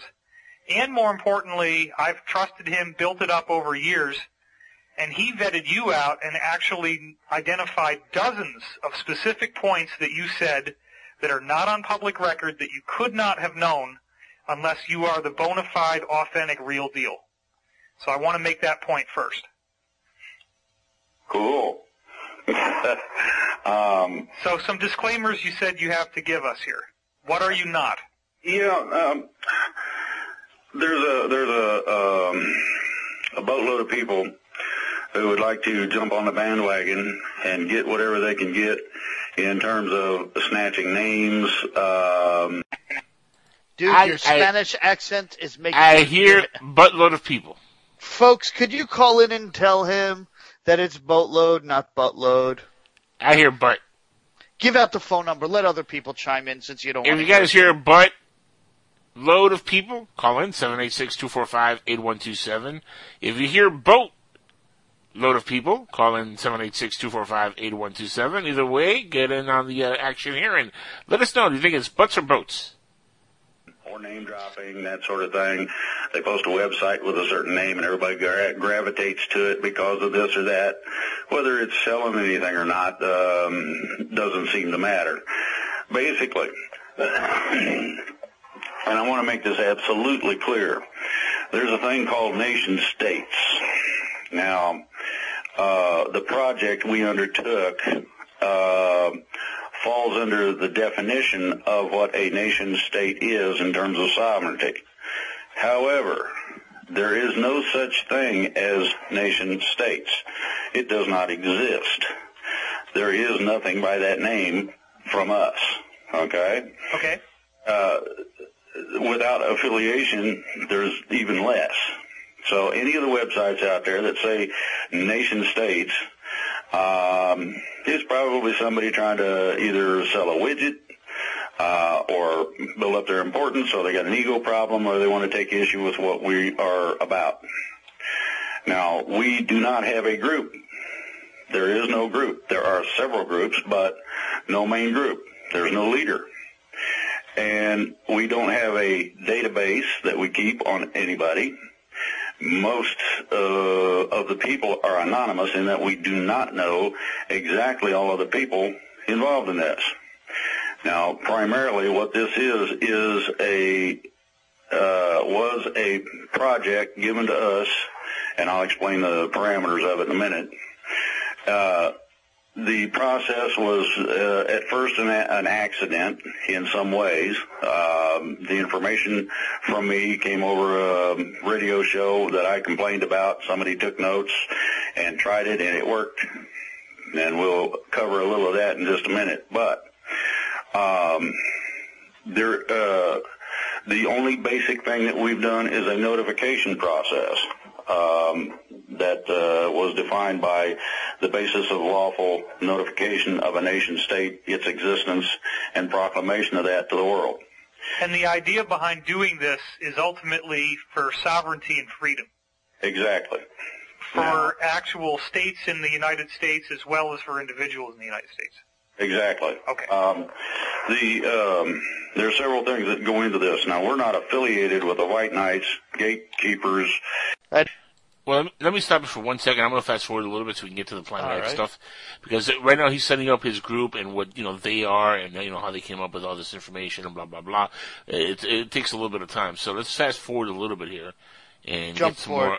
Yeah, so we can get to the meat of the uh, of the butt load of information here. Folks, call in. Uh, the group and things that we get, our radio shows, this sort of thing is all there. If you need further questions, ask the webmaster and we will see what we can do about supplying an answer to it.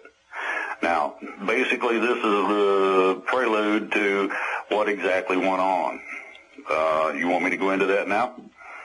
Well, actually, let's talk about underwater basket weaving. That might be a little more interesting. Uh, I have trouble. Yeah, that's a that's a bad joke by David Wilcox. Under Moving on. underwater basket weaving? What the hell? Yeah, I, well, I don't know. That came out of uh, one of his foreheads. I don't know. Um, no, I mean this is what we're here for. I Yeah. I've heard from my own sources that there is an absolutely vast amount of incriminating evidence that has been collected that will bring down whatever you want to call them, the New World Order, the Illuminati, etc. Uh, you gave me some very specific information about how much of that evidence exists. I don't know whether that was public or not, so I'm not going to say more right now. But you also have given much more specific information publicly than what I've heard privately. And you have fleshed this thing out into a three-dimensional entity that has gone way beyond the point of a speculative what if and into, okay, this is a vast operation. They've been building up to it for a long time. It's extremely clever and it's extremely intelligent how it's been put together and it has been calculated for maximum ex- effect and maximum success. And there's a great deal of coordination that will uh, in, be involved. And I think that probably one of the main things that needs to happen and why they asked you to come forward is we really need to help the public know that this is not another silly New World Order martial law takeover, which is what obviously certain disinformation outlets are going to try to spin this as once it happens. But this is in fact the the saving of the planet. And it's the military, as you were saying, not following unlawful orders and actually living up to their oath of enlistment, which says right in the oath that every soldier has to swear to before God that he will defend and protect the United States against all enemies, foreign and domestic. That's the United States Constitution. Constitution, that's right.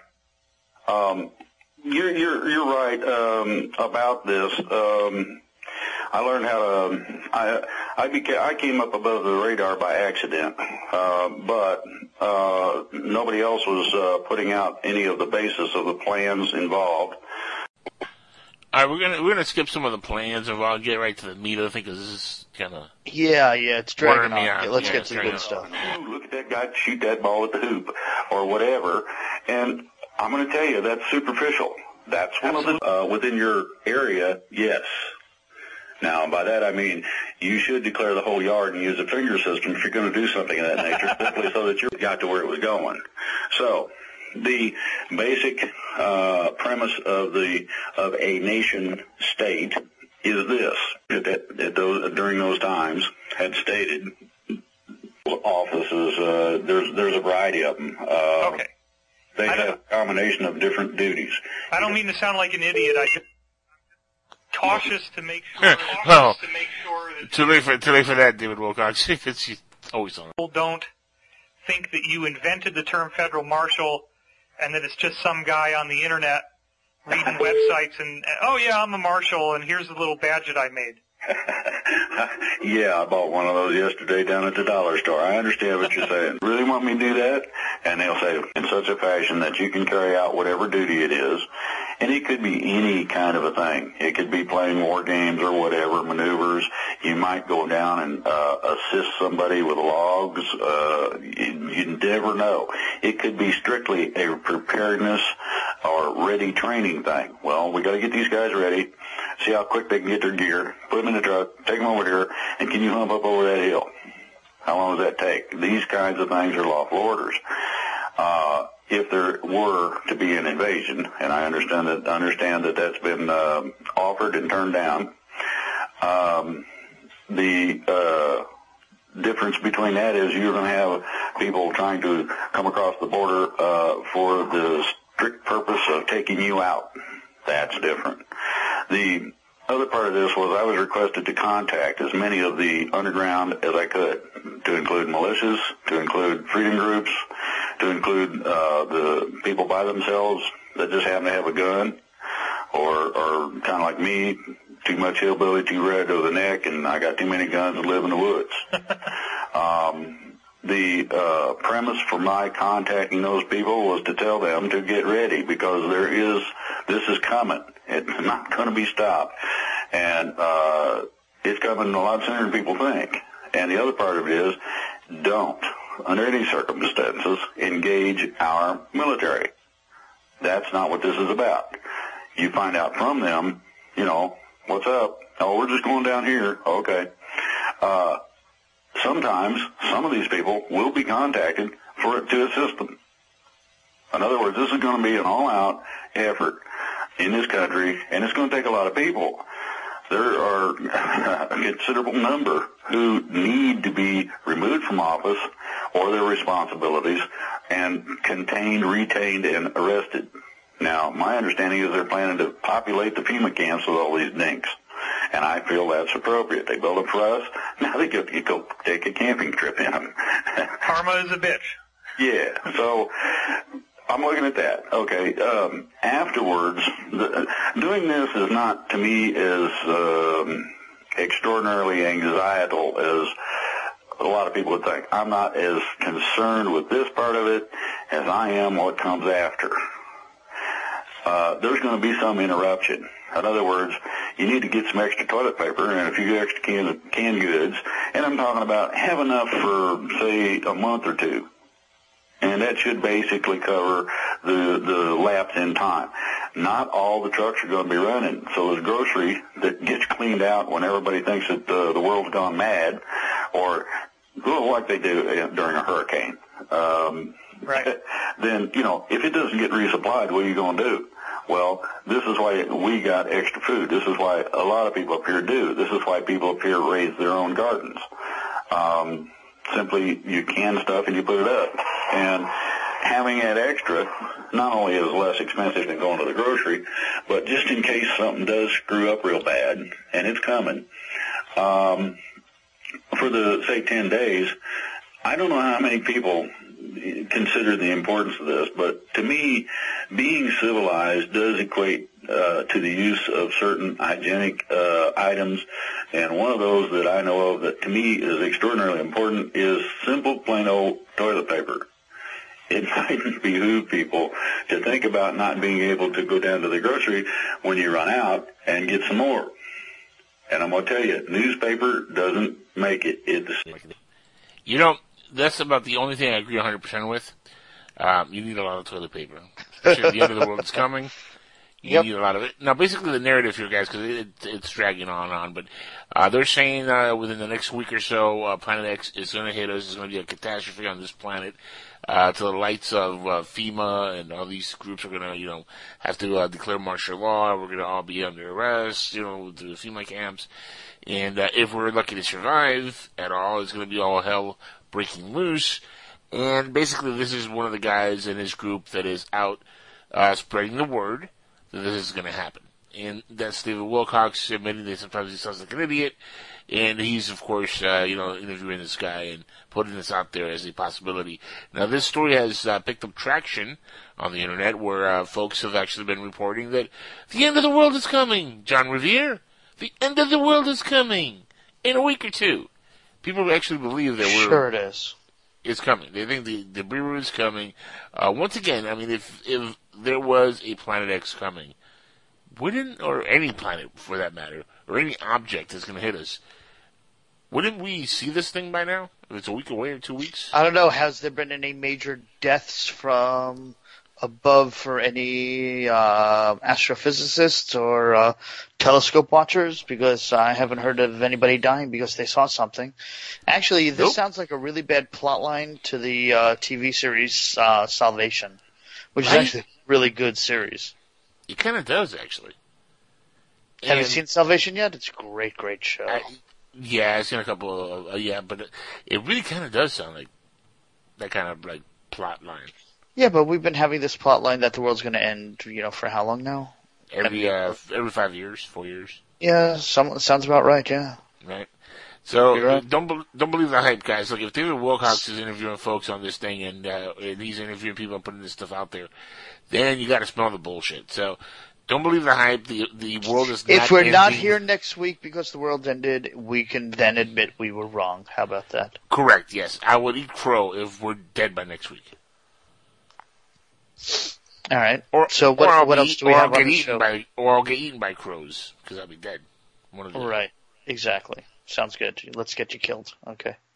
Yeah, either or. Uh, Right. That was a whole lot of audio for a whole lot of uh, stupidity, huh? Yeah. mm, Yeah. mm, Maybe. Yeah. Well, that's what David Wilcox does. So now we know that the Nazca mummy is uh, 100% BS. Yes. Yeah. Um, I think I called that out a while back, but you know, Yes. who? I have no idea what I'm talking about. Right. Most of the time, no. But now we know that's BS, and now we know that, uh, well, we all really, I mean, let's be honest, if you believe the world is coming to an end next week, then you need to run around in traffic blindfolded, because you're doing society no favors at all. Like, seriously. None. at all. So, I don't think the world's going to end next week. I know other guy here doesn't believe it's going to end next week. In yeah. fact, It's not on my calendar. I checked. It's not there. No. Yeah. Not only that, I'm kind of hoping to make it past December, so we could see the Last Jedi. Yeah. I want to see that, and I want to see a couple of other stuff. Yeah. I want to see Thor Ragnarok. You know, that would be a nice thing too. That looks really interesting. I uh, Yeah. gotta admit, the, the the Hulk actually speaking in a movie and saying lines and being funny is uh, going to be interesting. Well, they explain why. They, you know, we know why he's he can talk now. Should I Uh, send, should I give out a spoiler? Yeah, why One not? Spoiler. Spoiler. Um, turns out when they meet up with Hulk on that planet, he's been the Hulk since we last saw him, so for about two years. So he's developed some type of speech. He hasn't changed Ah. back into manner. Ah, so he's been like consistently the Hulk. Right. So at some point, like the rage wore down. He's like, uh, Hulk, need to Hulk tired. speak. Hulk tired and horny and hungry and Hulk need new pants. Why does he always rips through the pants?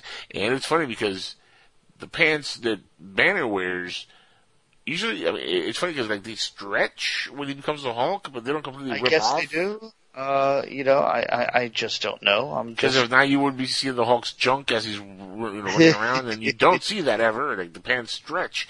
Like, what's the material of those pants made of that he wears? Because my goodness, they're pretty good. It's, it's pretty good elastic. I mean, I don't think that uh, anything that Superman wears is not what spandex or anything like that. right. Well, that reminds jeans. me. Um, yeah, that reminds me. I got to send you a video that you're gonna crack up on. Um, hang on, let me find it. Okay. With that said, we're gonna have some dead air. Dead air. All right, hang on. There you go. Because that's what you know radio's all about. What is that? Uh, Hulk fucks. oh man. uh, You gotta watch it. It's funny.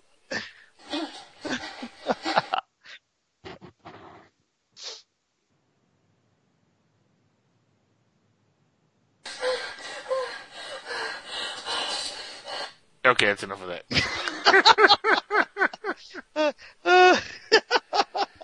I am so sorry I clicked on that link. Yeah, sorry about that, folks. Yeah, I wish I would never have seen that actually, but uh, let's just say, let's just say, Hulk, have good time. Hulk have very good time. with Black Widow, no less. Yeah. My goodness. I guess she is getting a good lullaby. So, you know. Yeah, no kidding. Sorry, I'm being bad. I'll, I'll shut up now. I just, I just, you know, that I saw that and I'm like, oh my god, that's so hilarious. That is astonishing on your part to bring that up at this time It's and what? hour. astonishing that you brought that up. It's amazing. Well, you know, I'm astonished by that video. It's, uh, y- you know, hey, you, you wanted some Marvel spoilers. That's definitely spoiler. that's a spoiler alert right there. That's a Ragnarok if I've ever seen one. That's a that's a big rock. Is that what you said? What? No, that's a, that's a Ragnarok if I've ever seen one. Oh, okay. A Oh, okay. What is it? What does Ragnarok even stand for? For the uh, laymen who don't know. Uh, Ragnarok is the um, apocalypse uh, that's supposed to take place according to Nordic lore uh, when the worlds collide and everything ends and that kind of stuff. Ah, so that's what's going to happen next week. Ragnarok. Right. Exactly. Sounds That's sounds what is. exactly. So yeah, So, that's uh, what's happening. That's what that's about. Yeah. Well, let's Yeah. segue to, let's segue to something actually a, a little sad um, that we're gonna that I wanted to bring up, and I didn't want to bring Oh. it up on the, on a happy time, you know, part of the show, but uh, you know, we've kind of uh, been, been upbeat for the most part. This year. Why? Who did we lose this week? We No, we haven't. We haven't lost anybody this week, but uh, our good friend Dr. Jerry is uh, a little bit. Uh, well, he's a little sick, and uh, he is uh, going to uh, be at the hospital this week on the 26th. He's going to uh, be in an induced coma, Oh, and yeah, this is uh, very serious. He's uh, actually has he has an autoimmune disease. Uh, which has been attacking his system for several years now, and as you can imagine, uh, disease like this, it's it's similar to AIDS, but it's not AIDS uh, but it attacks the immune system and it, it's similar to cancer in some ways and lupus and it, it's like it's some rare virus that he that he has. And what it does is it's, it's attacked his immune system for several years now, and uh, he has his uh, lungs uh, filled with fluid, I believe, because he's contacted uh, pneumonia. Through this, uh, we wish him the best. And uh, this is That's uh, horrible. I think I don't know if it's the second or third procedure he's gone under now, but every time he does, uh, have to go through this uh, to drain the liquid and you know go back and forth to the doctor. They have to put him under a coma, and uh, there's a good chance he might not make it out of this one because he's very very ill. And uh, our thoughts and prayers are with him. Uh, they set up Absolutely, yes. the uh, as you can imagine, the cost of something like this is uh, immense. Uh, his insurance has covered about four million dollars in costs over the last uh, couple of years. Oh, good Uh, goodness. Yeah, which I just became aware of. I, didn't, I was not even aware of this. And uh, now, we, you know, there's been uh, set up already by uh, his family uh, a GoFundMe page, uh, or by actually Dr. J, I believe, was the uh, main person who set it up. But it was put together to help the family with the cost of you know the medical expenses because now insurance is not paying more, you know, much more of this, and the procedures are pretty expensive. And the family is kind of you know strapped for cash at the moment, as you can imagine. You don't have to pay a lot of stuff Right. out of pocket. Not only that, uh, if he does pass away, you know, they're, they're going to have to bury the, the man and uh, funeral and costs and all that stuff. It adds up. Right, it adds up. So there's a GoFundMe page that's been set up, uh, guys. I'm going to go ahead and give the uh, link out. And um, me, Any um, penny, any penny helps. Any penny Yeah. helps. Every every dollar helps. Every penny helps. Um, let me see. Let me uh, get the uh, link out here so I can uh, post it up for you guys. It's a GoFundMe.com page. So it's a GoFundMe, and uh, give me a second here. There we go. GoFundMe.com forward slash help dash cure dash autoimmune dash pneumonia. Uh, right now the goal is two hundred and fifty thousand dollars to help you know offset all the costs of medical expenses uh, that the insurance is not covering. Um, you know they, they've got four hundred and fifty-five bucks uh, made so far. I'm gonna make a donation this week as soon as I get my paycheck. I, But it's, I- I- how much? Two hundred fifty thousand. Correct. Yeah. And how much have they got now? Uh, about four hundred and fifty-five dollars. It's a good start. It's a, it's, a, it's a start. So I'm gonna post that in the chat real quick. Hey, look at that! Robert Morningstar is calling in. Oh my goodness! Half an hour. uh, I'm sorry, fifty minutes till the end of the show. All right, Hey, Mr. Morningstar, how you doing, buddy? Robert. Oh, fellas, I'm very sorry. I was abducted by Paul McCartney.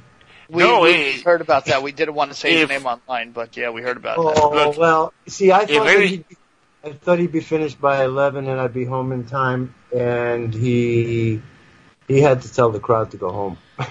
if anybody has a good excuse, Paul McCartney is a hell of a great excuse. I'm a huge Beatles fan, love Thank you.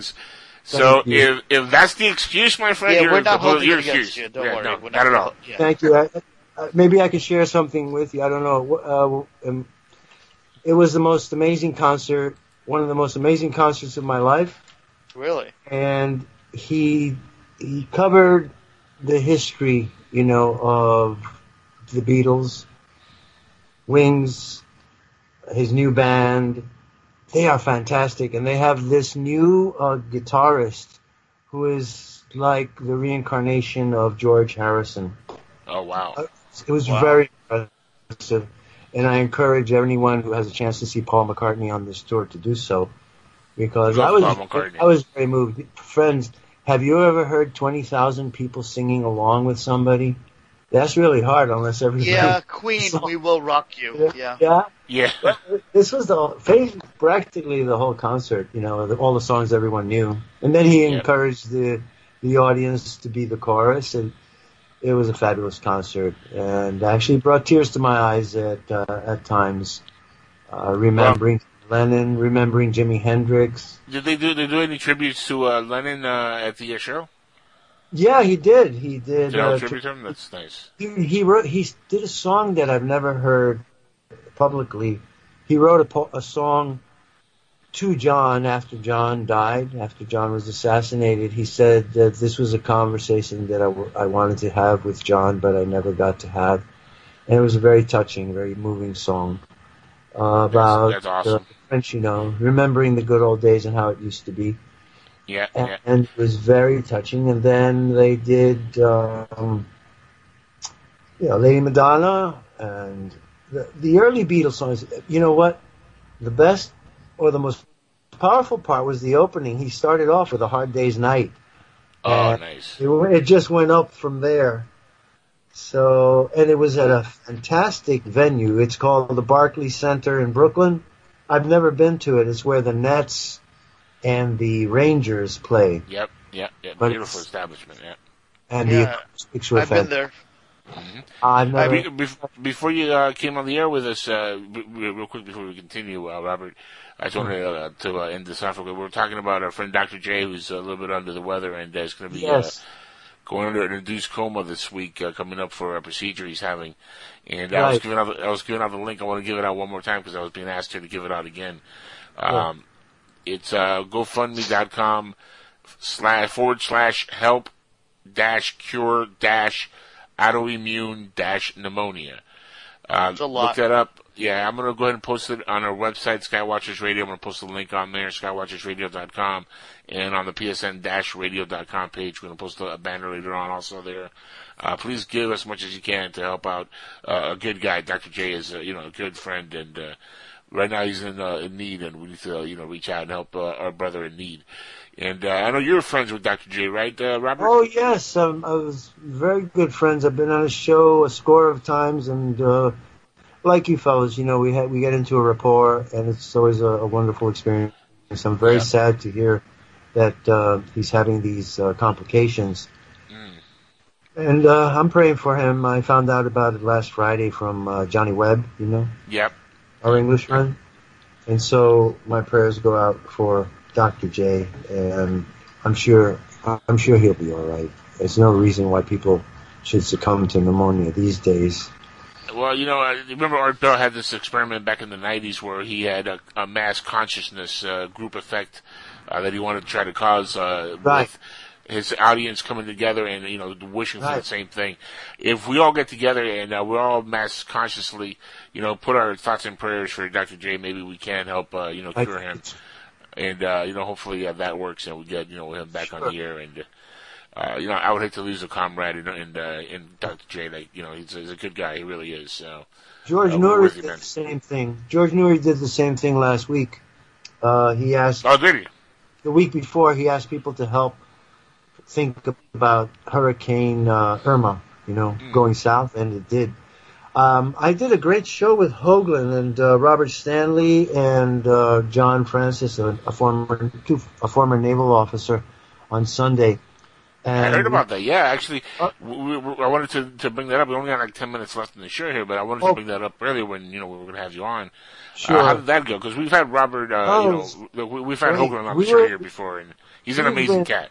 Yeah, we discovered some amazing things in the course. I mean, we were having an investigation during the course of the show, and I discovered some amazing things about that ship that crashed into the USS Fitzgerald. I discovered the chart of the tracks of the ship, and after I saw those tracks, I tell you, brother, I think that that uh, that cargo ship Uh-huh. intentionally intentionally hit our destroyer. There's no explanation for the deviation from its course that it did. And and he was saying, I, I'm not the only one. I came across an article by a specialist who's a specialist in shipping, and he said that if the catastrophe wasn't so tragic, that the testimony of the ACX Crystal's captain would be comedy. It would make no sense. So that's for another time. I told you when I was uh, speaking to you last week that I have a surprise for you. And the Yes. surprise is that we did a, a program on June 17th that was so good that I've turned it into a movie. What? And yeah, I turned uh, our document, I turned our dialogue of June 17th, where we covered everything in, in UFOs, and then Iran, UFOs in Iran. Mm-hmm. So I I produced um, a documentary or a, a film of, of uh, it's called Skywatchers Radio, UFOs over Iran. Very cool. Really? We now is that on YouTube or what yet? Yes, the preliminary version is on YouTube, but I, I'm polishing it up, and the version that I'm going to put up now is far better. And I have photographs of myself in Washington with the pilot of the F-4, and you remember the Iranian UFO incident? And so I met that pilot in Washington, and we hit it, off. And uh, you know, I told the story on the show, so I illustrated it. And brothers, uh, UFOs are flying left and right and all over the place in this documentary. I think you're going to like Excellent. it. When I That's awesome. Yeah, early- link me that. Uh, this is uh, you know finalized. You know the final cut. Link it to the final cut everywhere for you. is coming this is this week. I um I procured a videotape of the president of Iran uh, disclosing his UFO experience to the people of Iran, which was a central uh, theme of, of our program. That the most dictatorial, diabolical, despicable tyranny on the planet has revealed UFO reality to its people, and, and these guys in Washington and the CIA and NASA are still playing games Mhm. like like we don't know what's happening, you know. Right. I think you'll really enjoy it, um, and I'll send you the link. Uh, I can send you after the show. I can send you the link to the current show, but I prefer to polish it off and uh, and send you the finished version.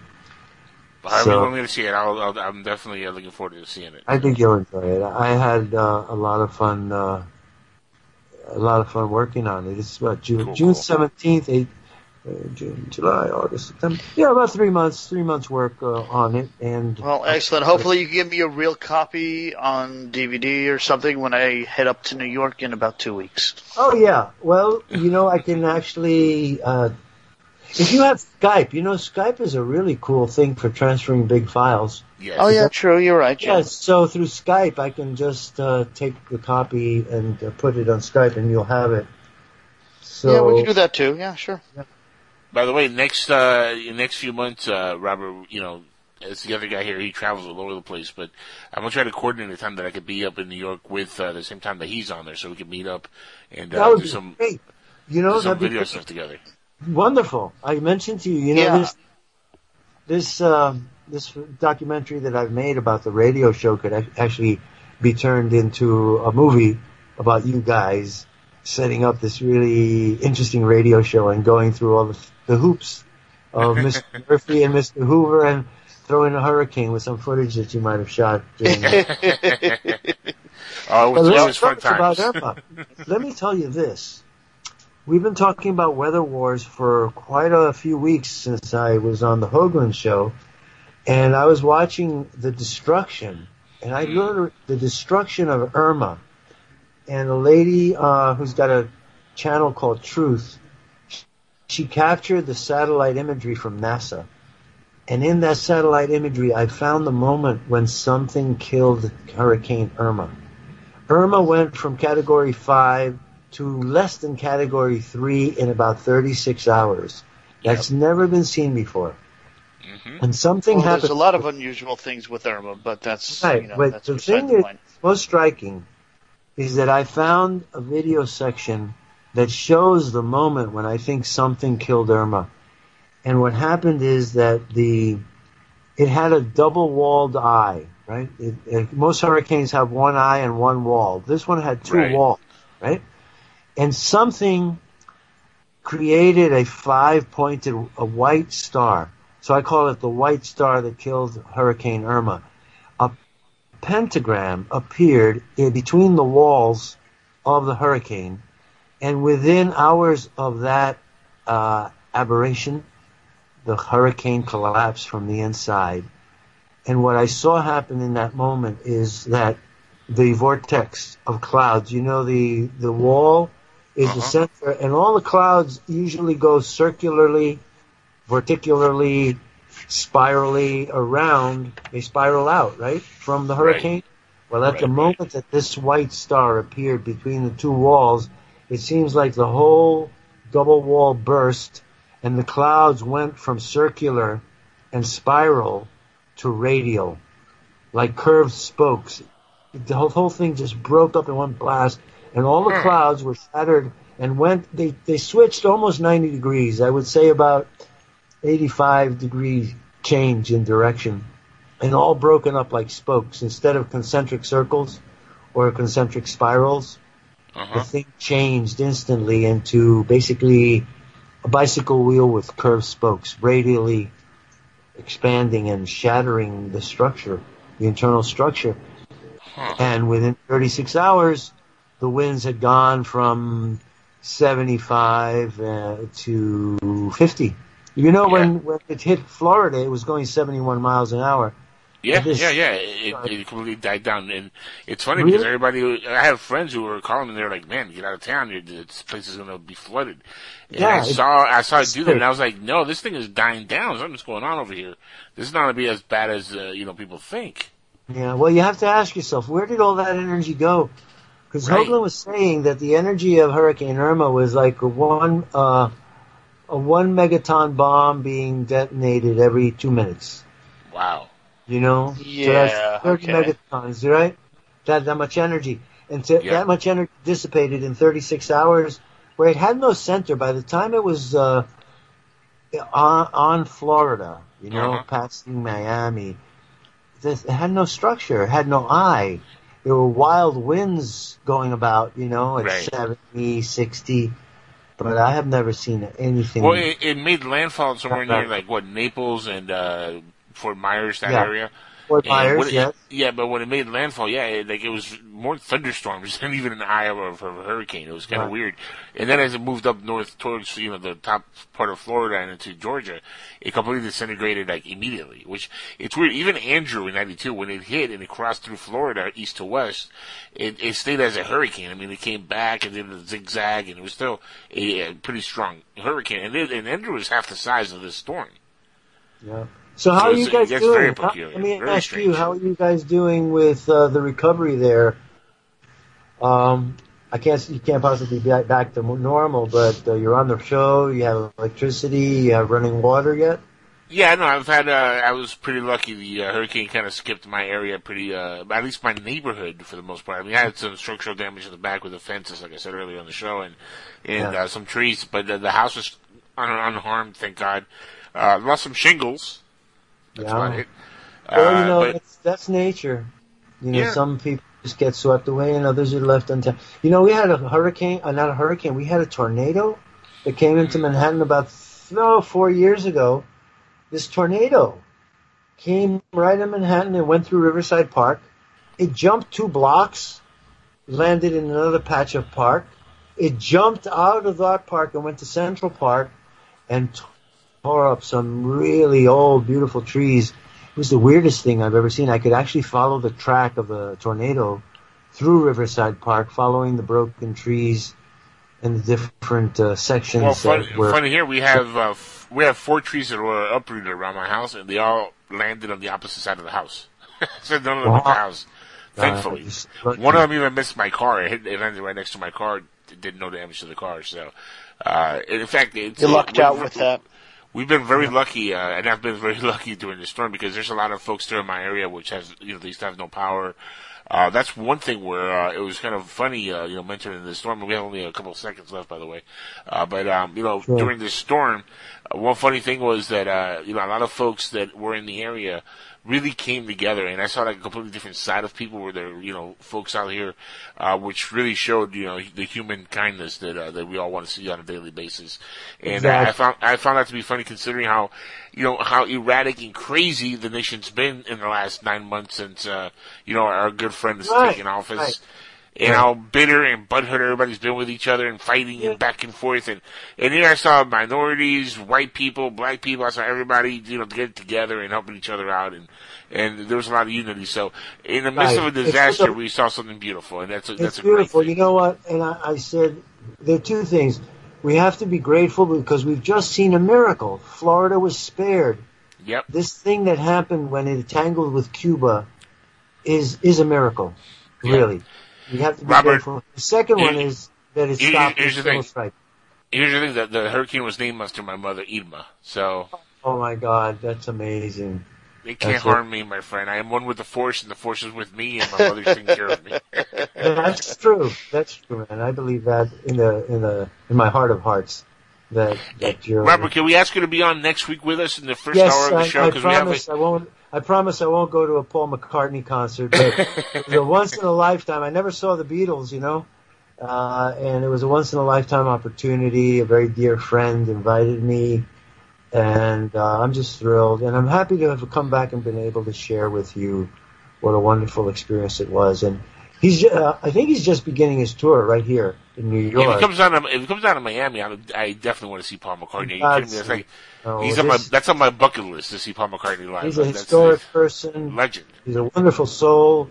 Yep. He's true to his self-image. His his vitality is still there. He's youthful. He's comical. He's It's amazing God, how old is he really already? Yeah, it's I- amazing. He still performs and he looks, you know, about, great. I think he's about two or three years older than I am. I can look it up in a second if you give me a, a, a second. But I think he's about 72 myself. Uh, I mean, I know you keep in great shape because you're always, you know, working out and stuff and doing yoga. yeah, the Tai Chi has got me in. Tai Chi, My shape is like a 30 year old. A 30 year old person would be. I mean, my physique is that. McCartney And- is 75, which was the age my mother passed away. 75, my Yeah, 75, God. yeah. He's six years older than I am, but he's he's like um you know who else? Steve Winwood. Mm-hmm. Steve Winwood is still in great shape. You know, these men have remained true to their original, their true self image Yeah. and have overcome a lot of things and that's the thing, you have to return to And your no, Paul McCartney, Paul McCartney did not die, and this is not a replacement Paul McCartney like some people believe. That Yeah. never happened. This is the real Well, deal, guys. Whichever way, I can understand if it if it had happened. I can understand the concern of the British government, brothers. If it really happened and word got out that Paul was killed in 1967, there would have been mass suicides around the world. The Beatlemaniac Yeah. girls and men who were just crazy in love with him. There would have been a lot of despondency and and uh, a I general. believe that. depression. So I believe that you know maybe they didn't did send in MI6 to fix the the thing there. Another thing, by the way, if, I'd, I'd love to be on your show next week, and I'd like to talk Awesome. about my book. I've started working on a book, and it's called Understanding the Bond, James Bond. Ooh, And. I have I have just digested 55 years of James Bond movies in about a month, five weeks, because they've been running them over and over and over, and they're pristine copies. And I've been studying them, and I see the big picture in James Bond. He was revealing James Bond was leaking all this tremendously important information uh, through the vehicle of James Bond movies. They were revealing the Fourth Reich, the Nazi Internet, that's Spectre, by the way, Mm-hmm. Ernst Blofeld, all the German names, Ernst Blofeld, Goldfinger, you know, all of these guys that were working Spectre, that's the, the Nazi international, as Joseph Farrell calls it, or the Fourth Reich. They were revealing breakaway civilization. They, re- they were revealing advanced technologies that we wouldn't see for 10 years after the movies. And then the geopolitics. That's the big part of the book. The geopolitics of understanding the bond. He was revealing the real geopolitical reasons why the U.S. and Britain were allied uh, against the mafia, Spectre, KGB, SMERSH. You know, SMERSH is a real organization. It's in the books, uh, James Bond books. SMERSH is there.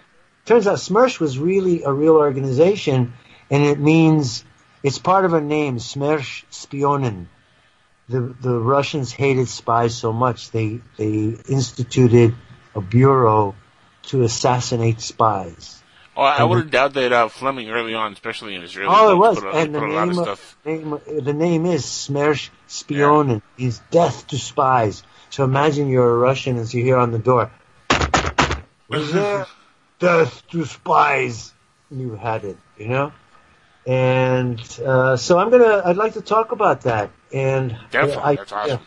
the idea that's come to me that James Bond is actually uh, a cover story, a file. There are nine seats of 00 agents in MI6, and 007 is a file. It's James Bond, and he's born on such and such a date in such and such a place. And whoever sits in that seat takes that file and becomes that person. And that's how we can watch the movies and really just say, oh no, it's not Roger Moore, it's James Bond. It's not Timothy Dalton, it's James Bond. So this idea of the universal bond came to me. And it's tied in with the ancient Druid Order of England, which is called the Ancient Druid Order of the Universal Bond. And they were England's first real intelligence agency and have been so since since the old days. So we can get into that, and I'm very fond of all the characters, and there's so much. You know, the octopus. Oh my god, the octopus So- is, is the cult, right? So we'll leave that for next week. Let's tantalize Yeah, the yeah, yeah. Next there's, week, there's, there's, uh, right there. 'cause That's a, that's a hell of a tease right there. So next yeah, week, we're first running a hour, little over anyway, so yeah. First, Well, yeah, I- first hour, yeah. first hour next week is going to be all Robert Morningstar. No, no news, no nothing, just Robert Morningstar from the beginning to the end, and then we have our guest at the second hour, our second guest, and that's going to be a, a lot of fun. Uh, we have to go though, Robert. Thank you for calling in and giving, and giving you know an update of what happened, and and Thank uh, glad you enjoyed the show because uh, you know Paul McCartney, man. Yeah, it's the only the only thing that would That's keep me understandable. was the Beatles. you know. Yeah, definitely right. great talking with you, Robert. Yeah, Thank you, uh, Thank you, Always sir. fun, my friend. We'll talk to you next night, week. And, guys, uh, as always, this is Skywatchers Radio saying, keep looking up to the skies because, hey, one day you might see something.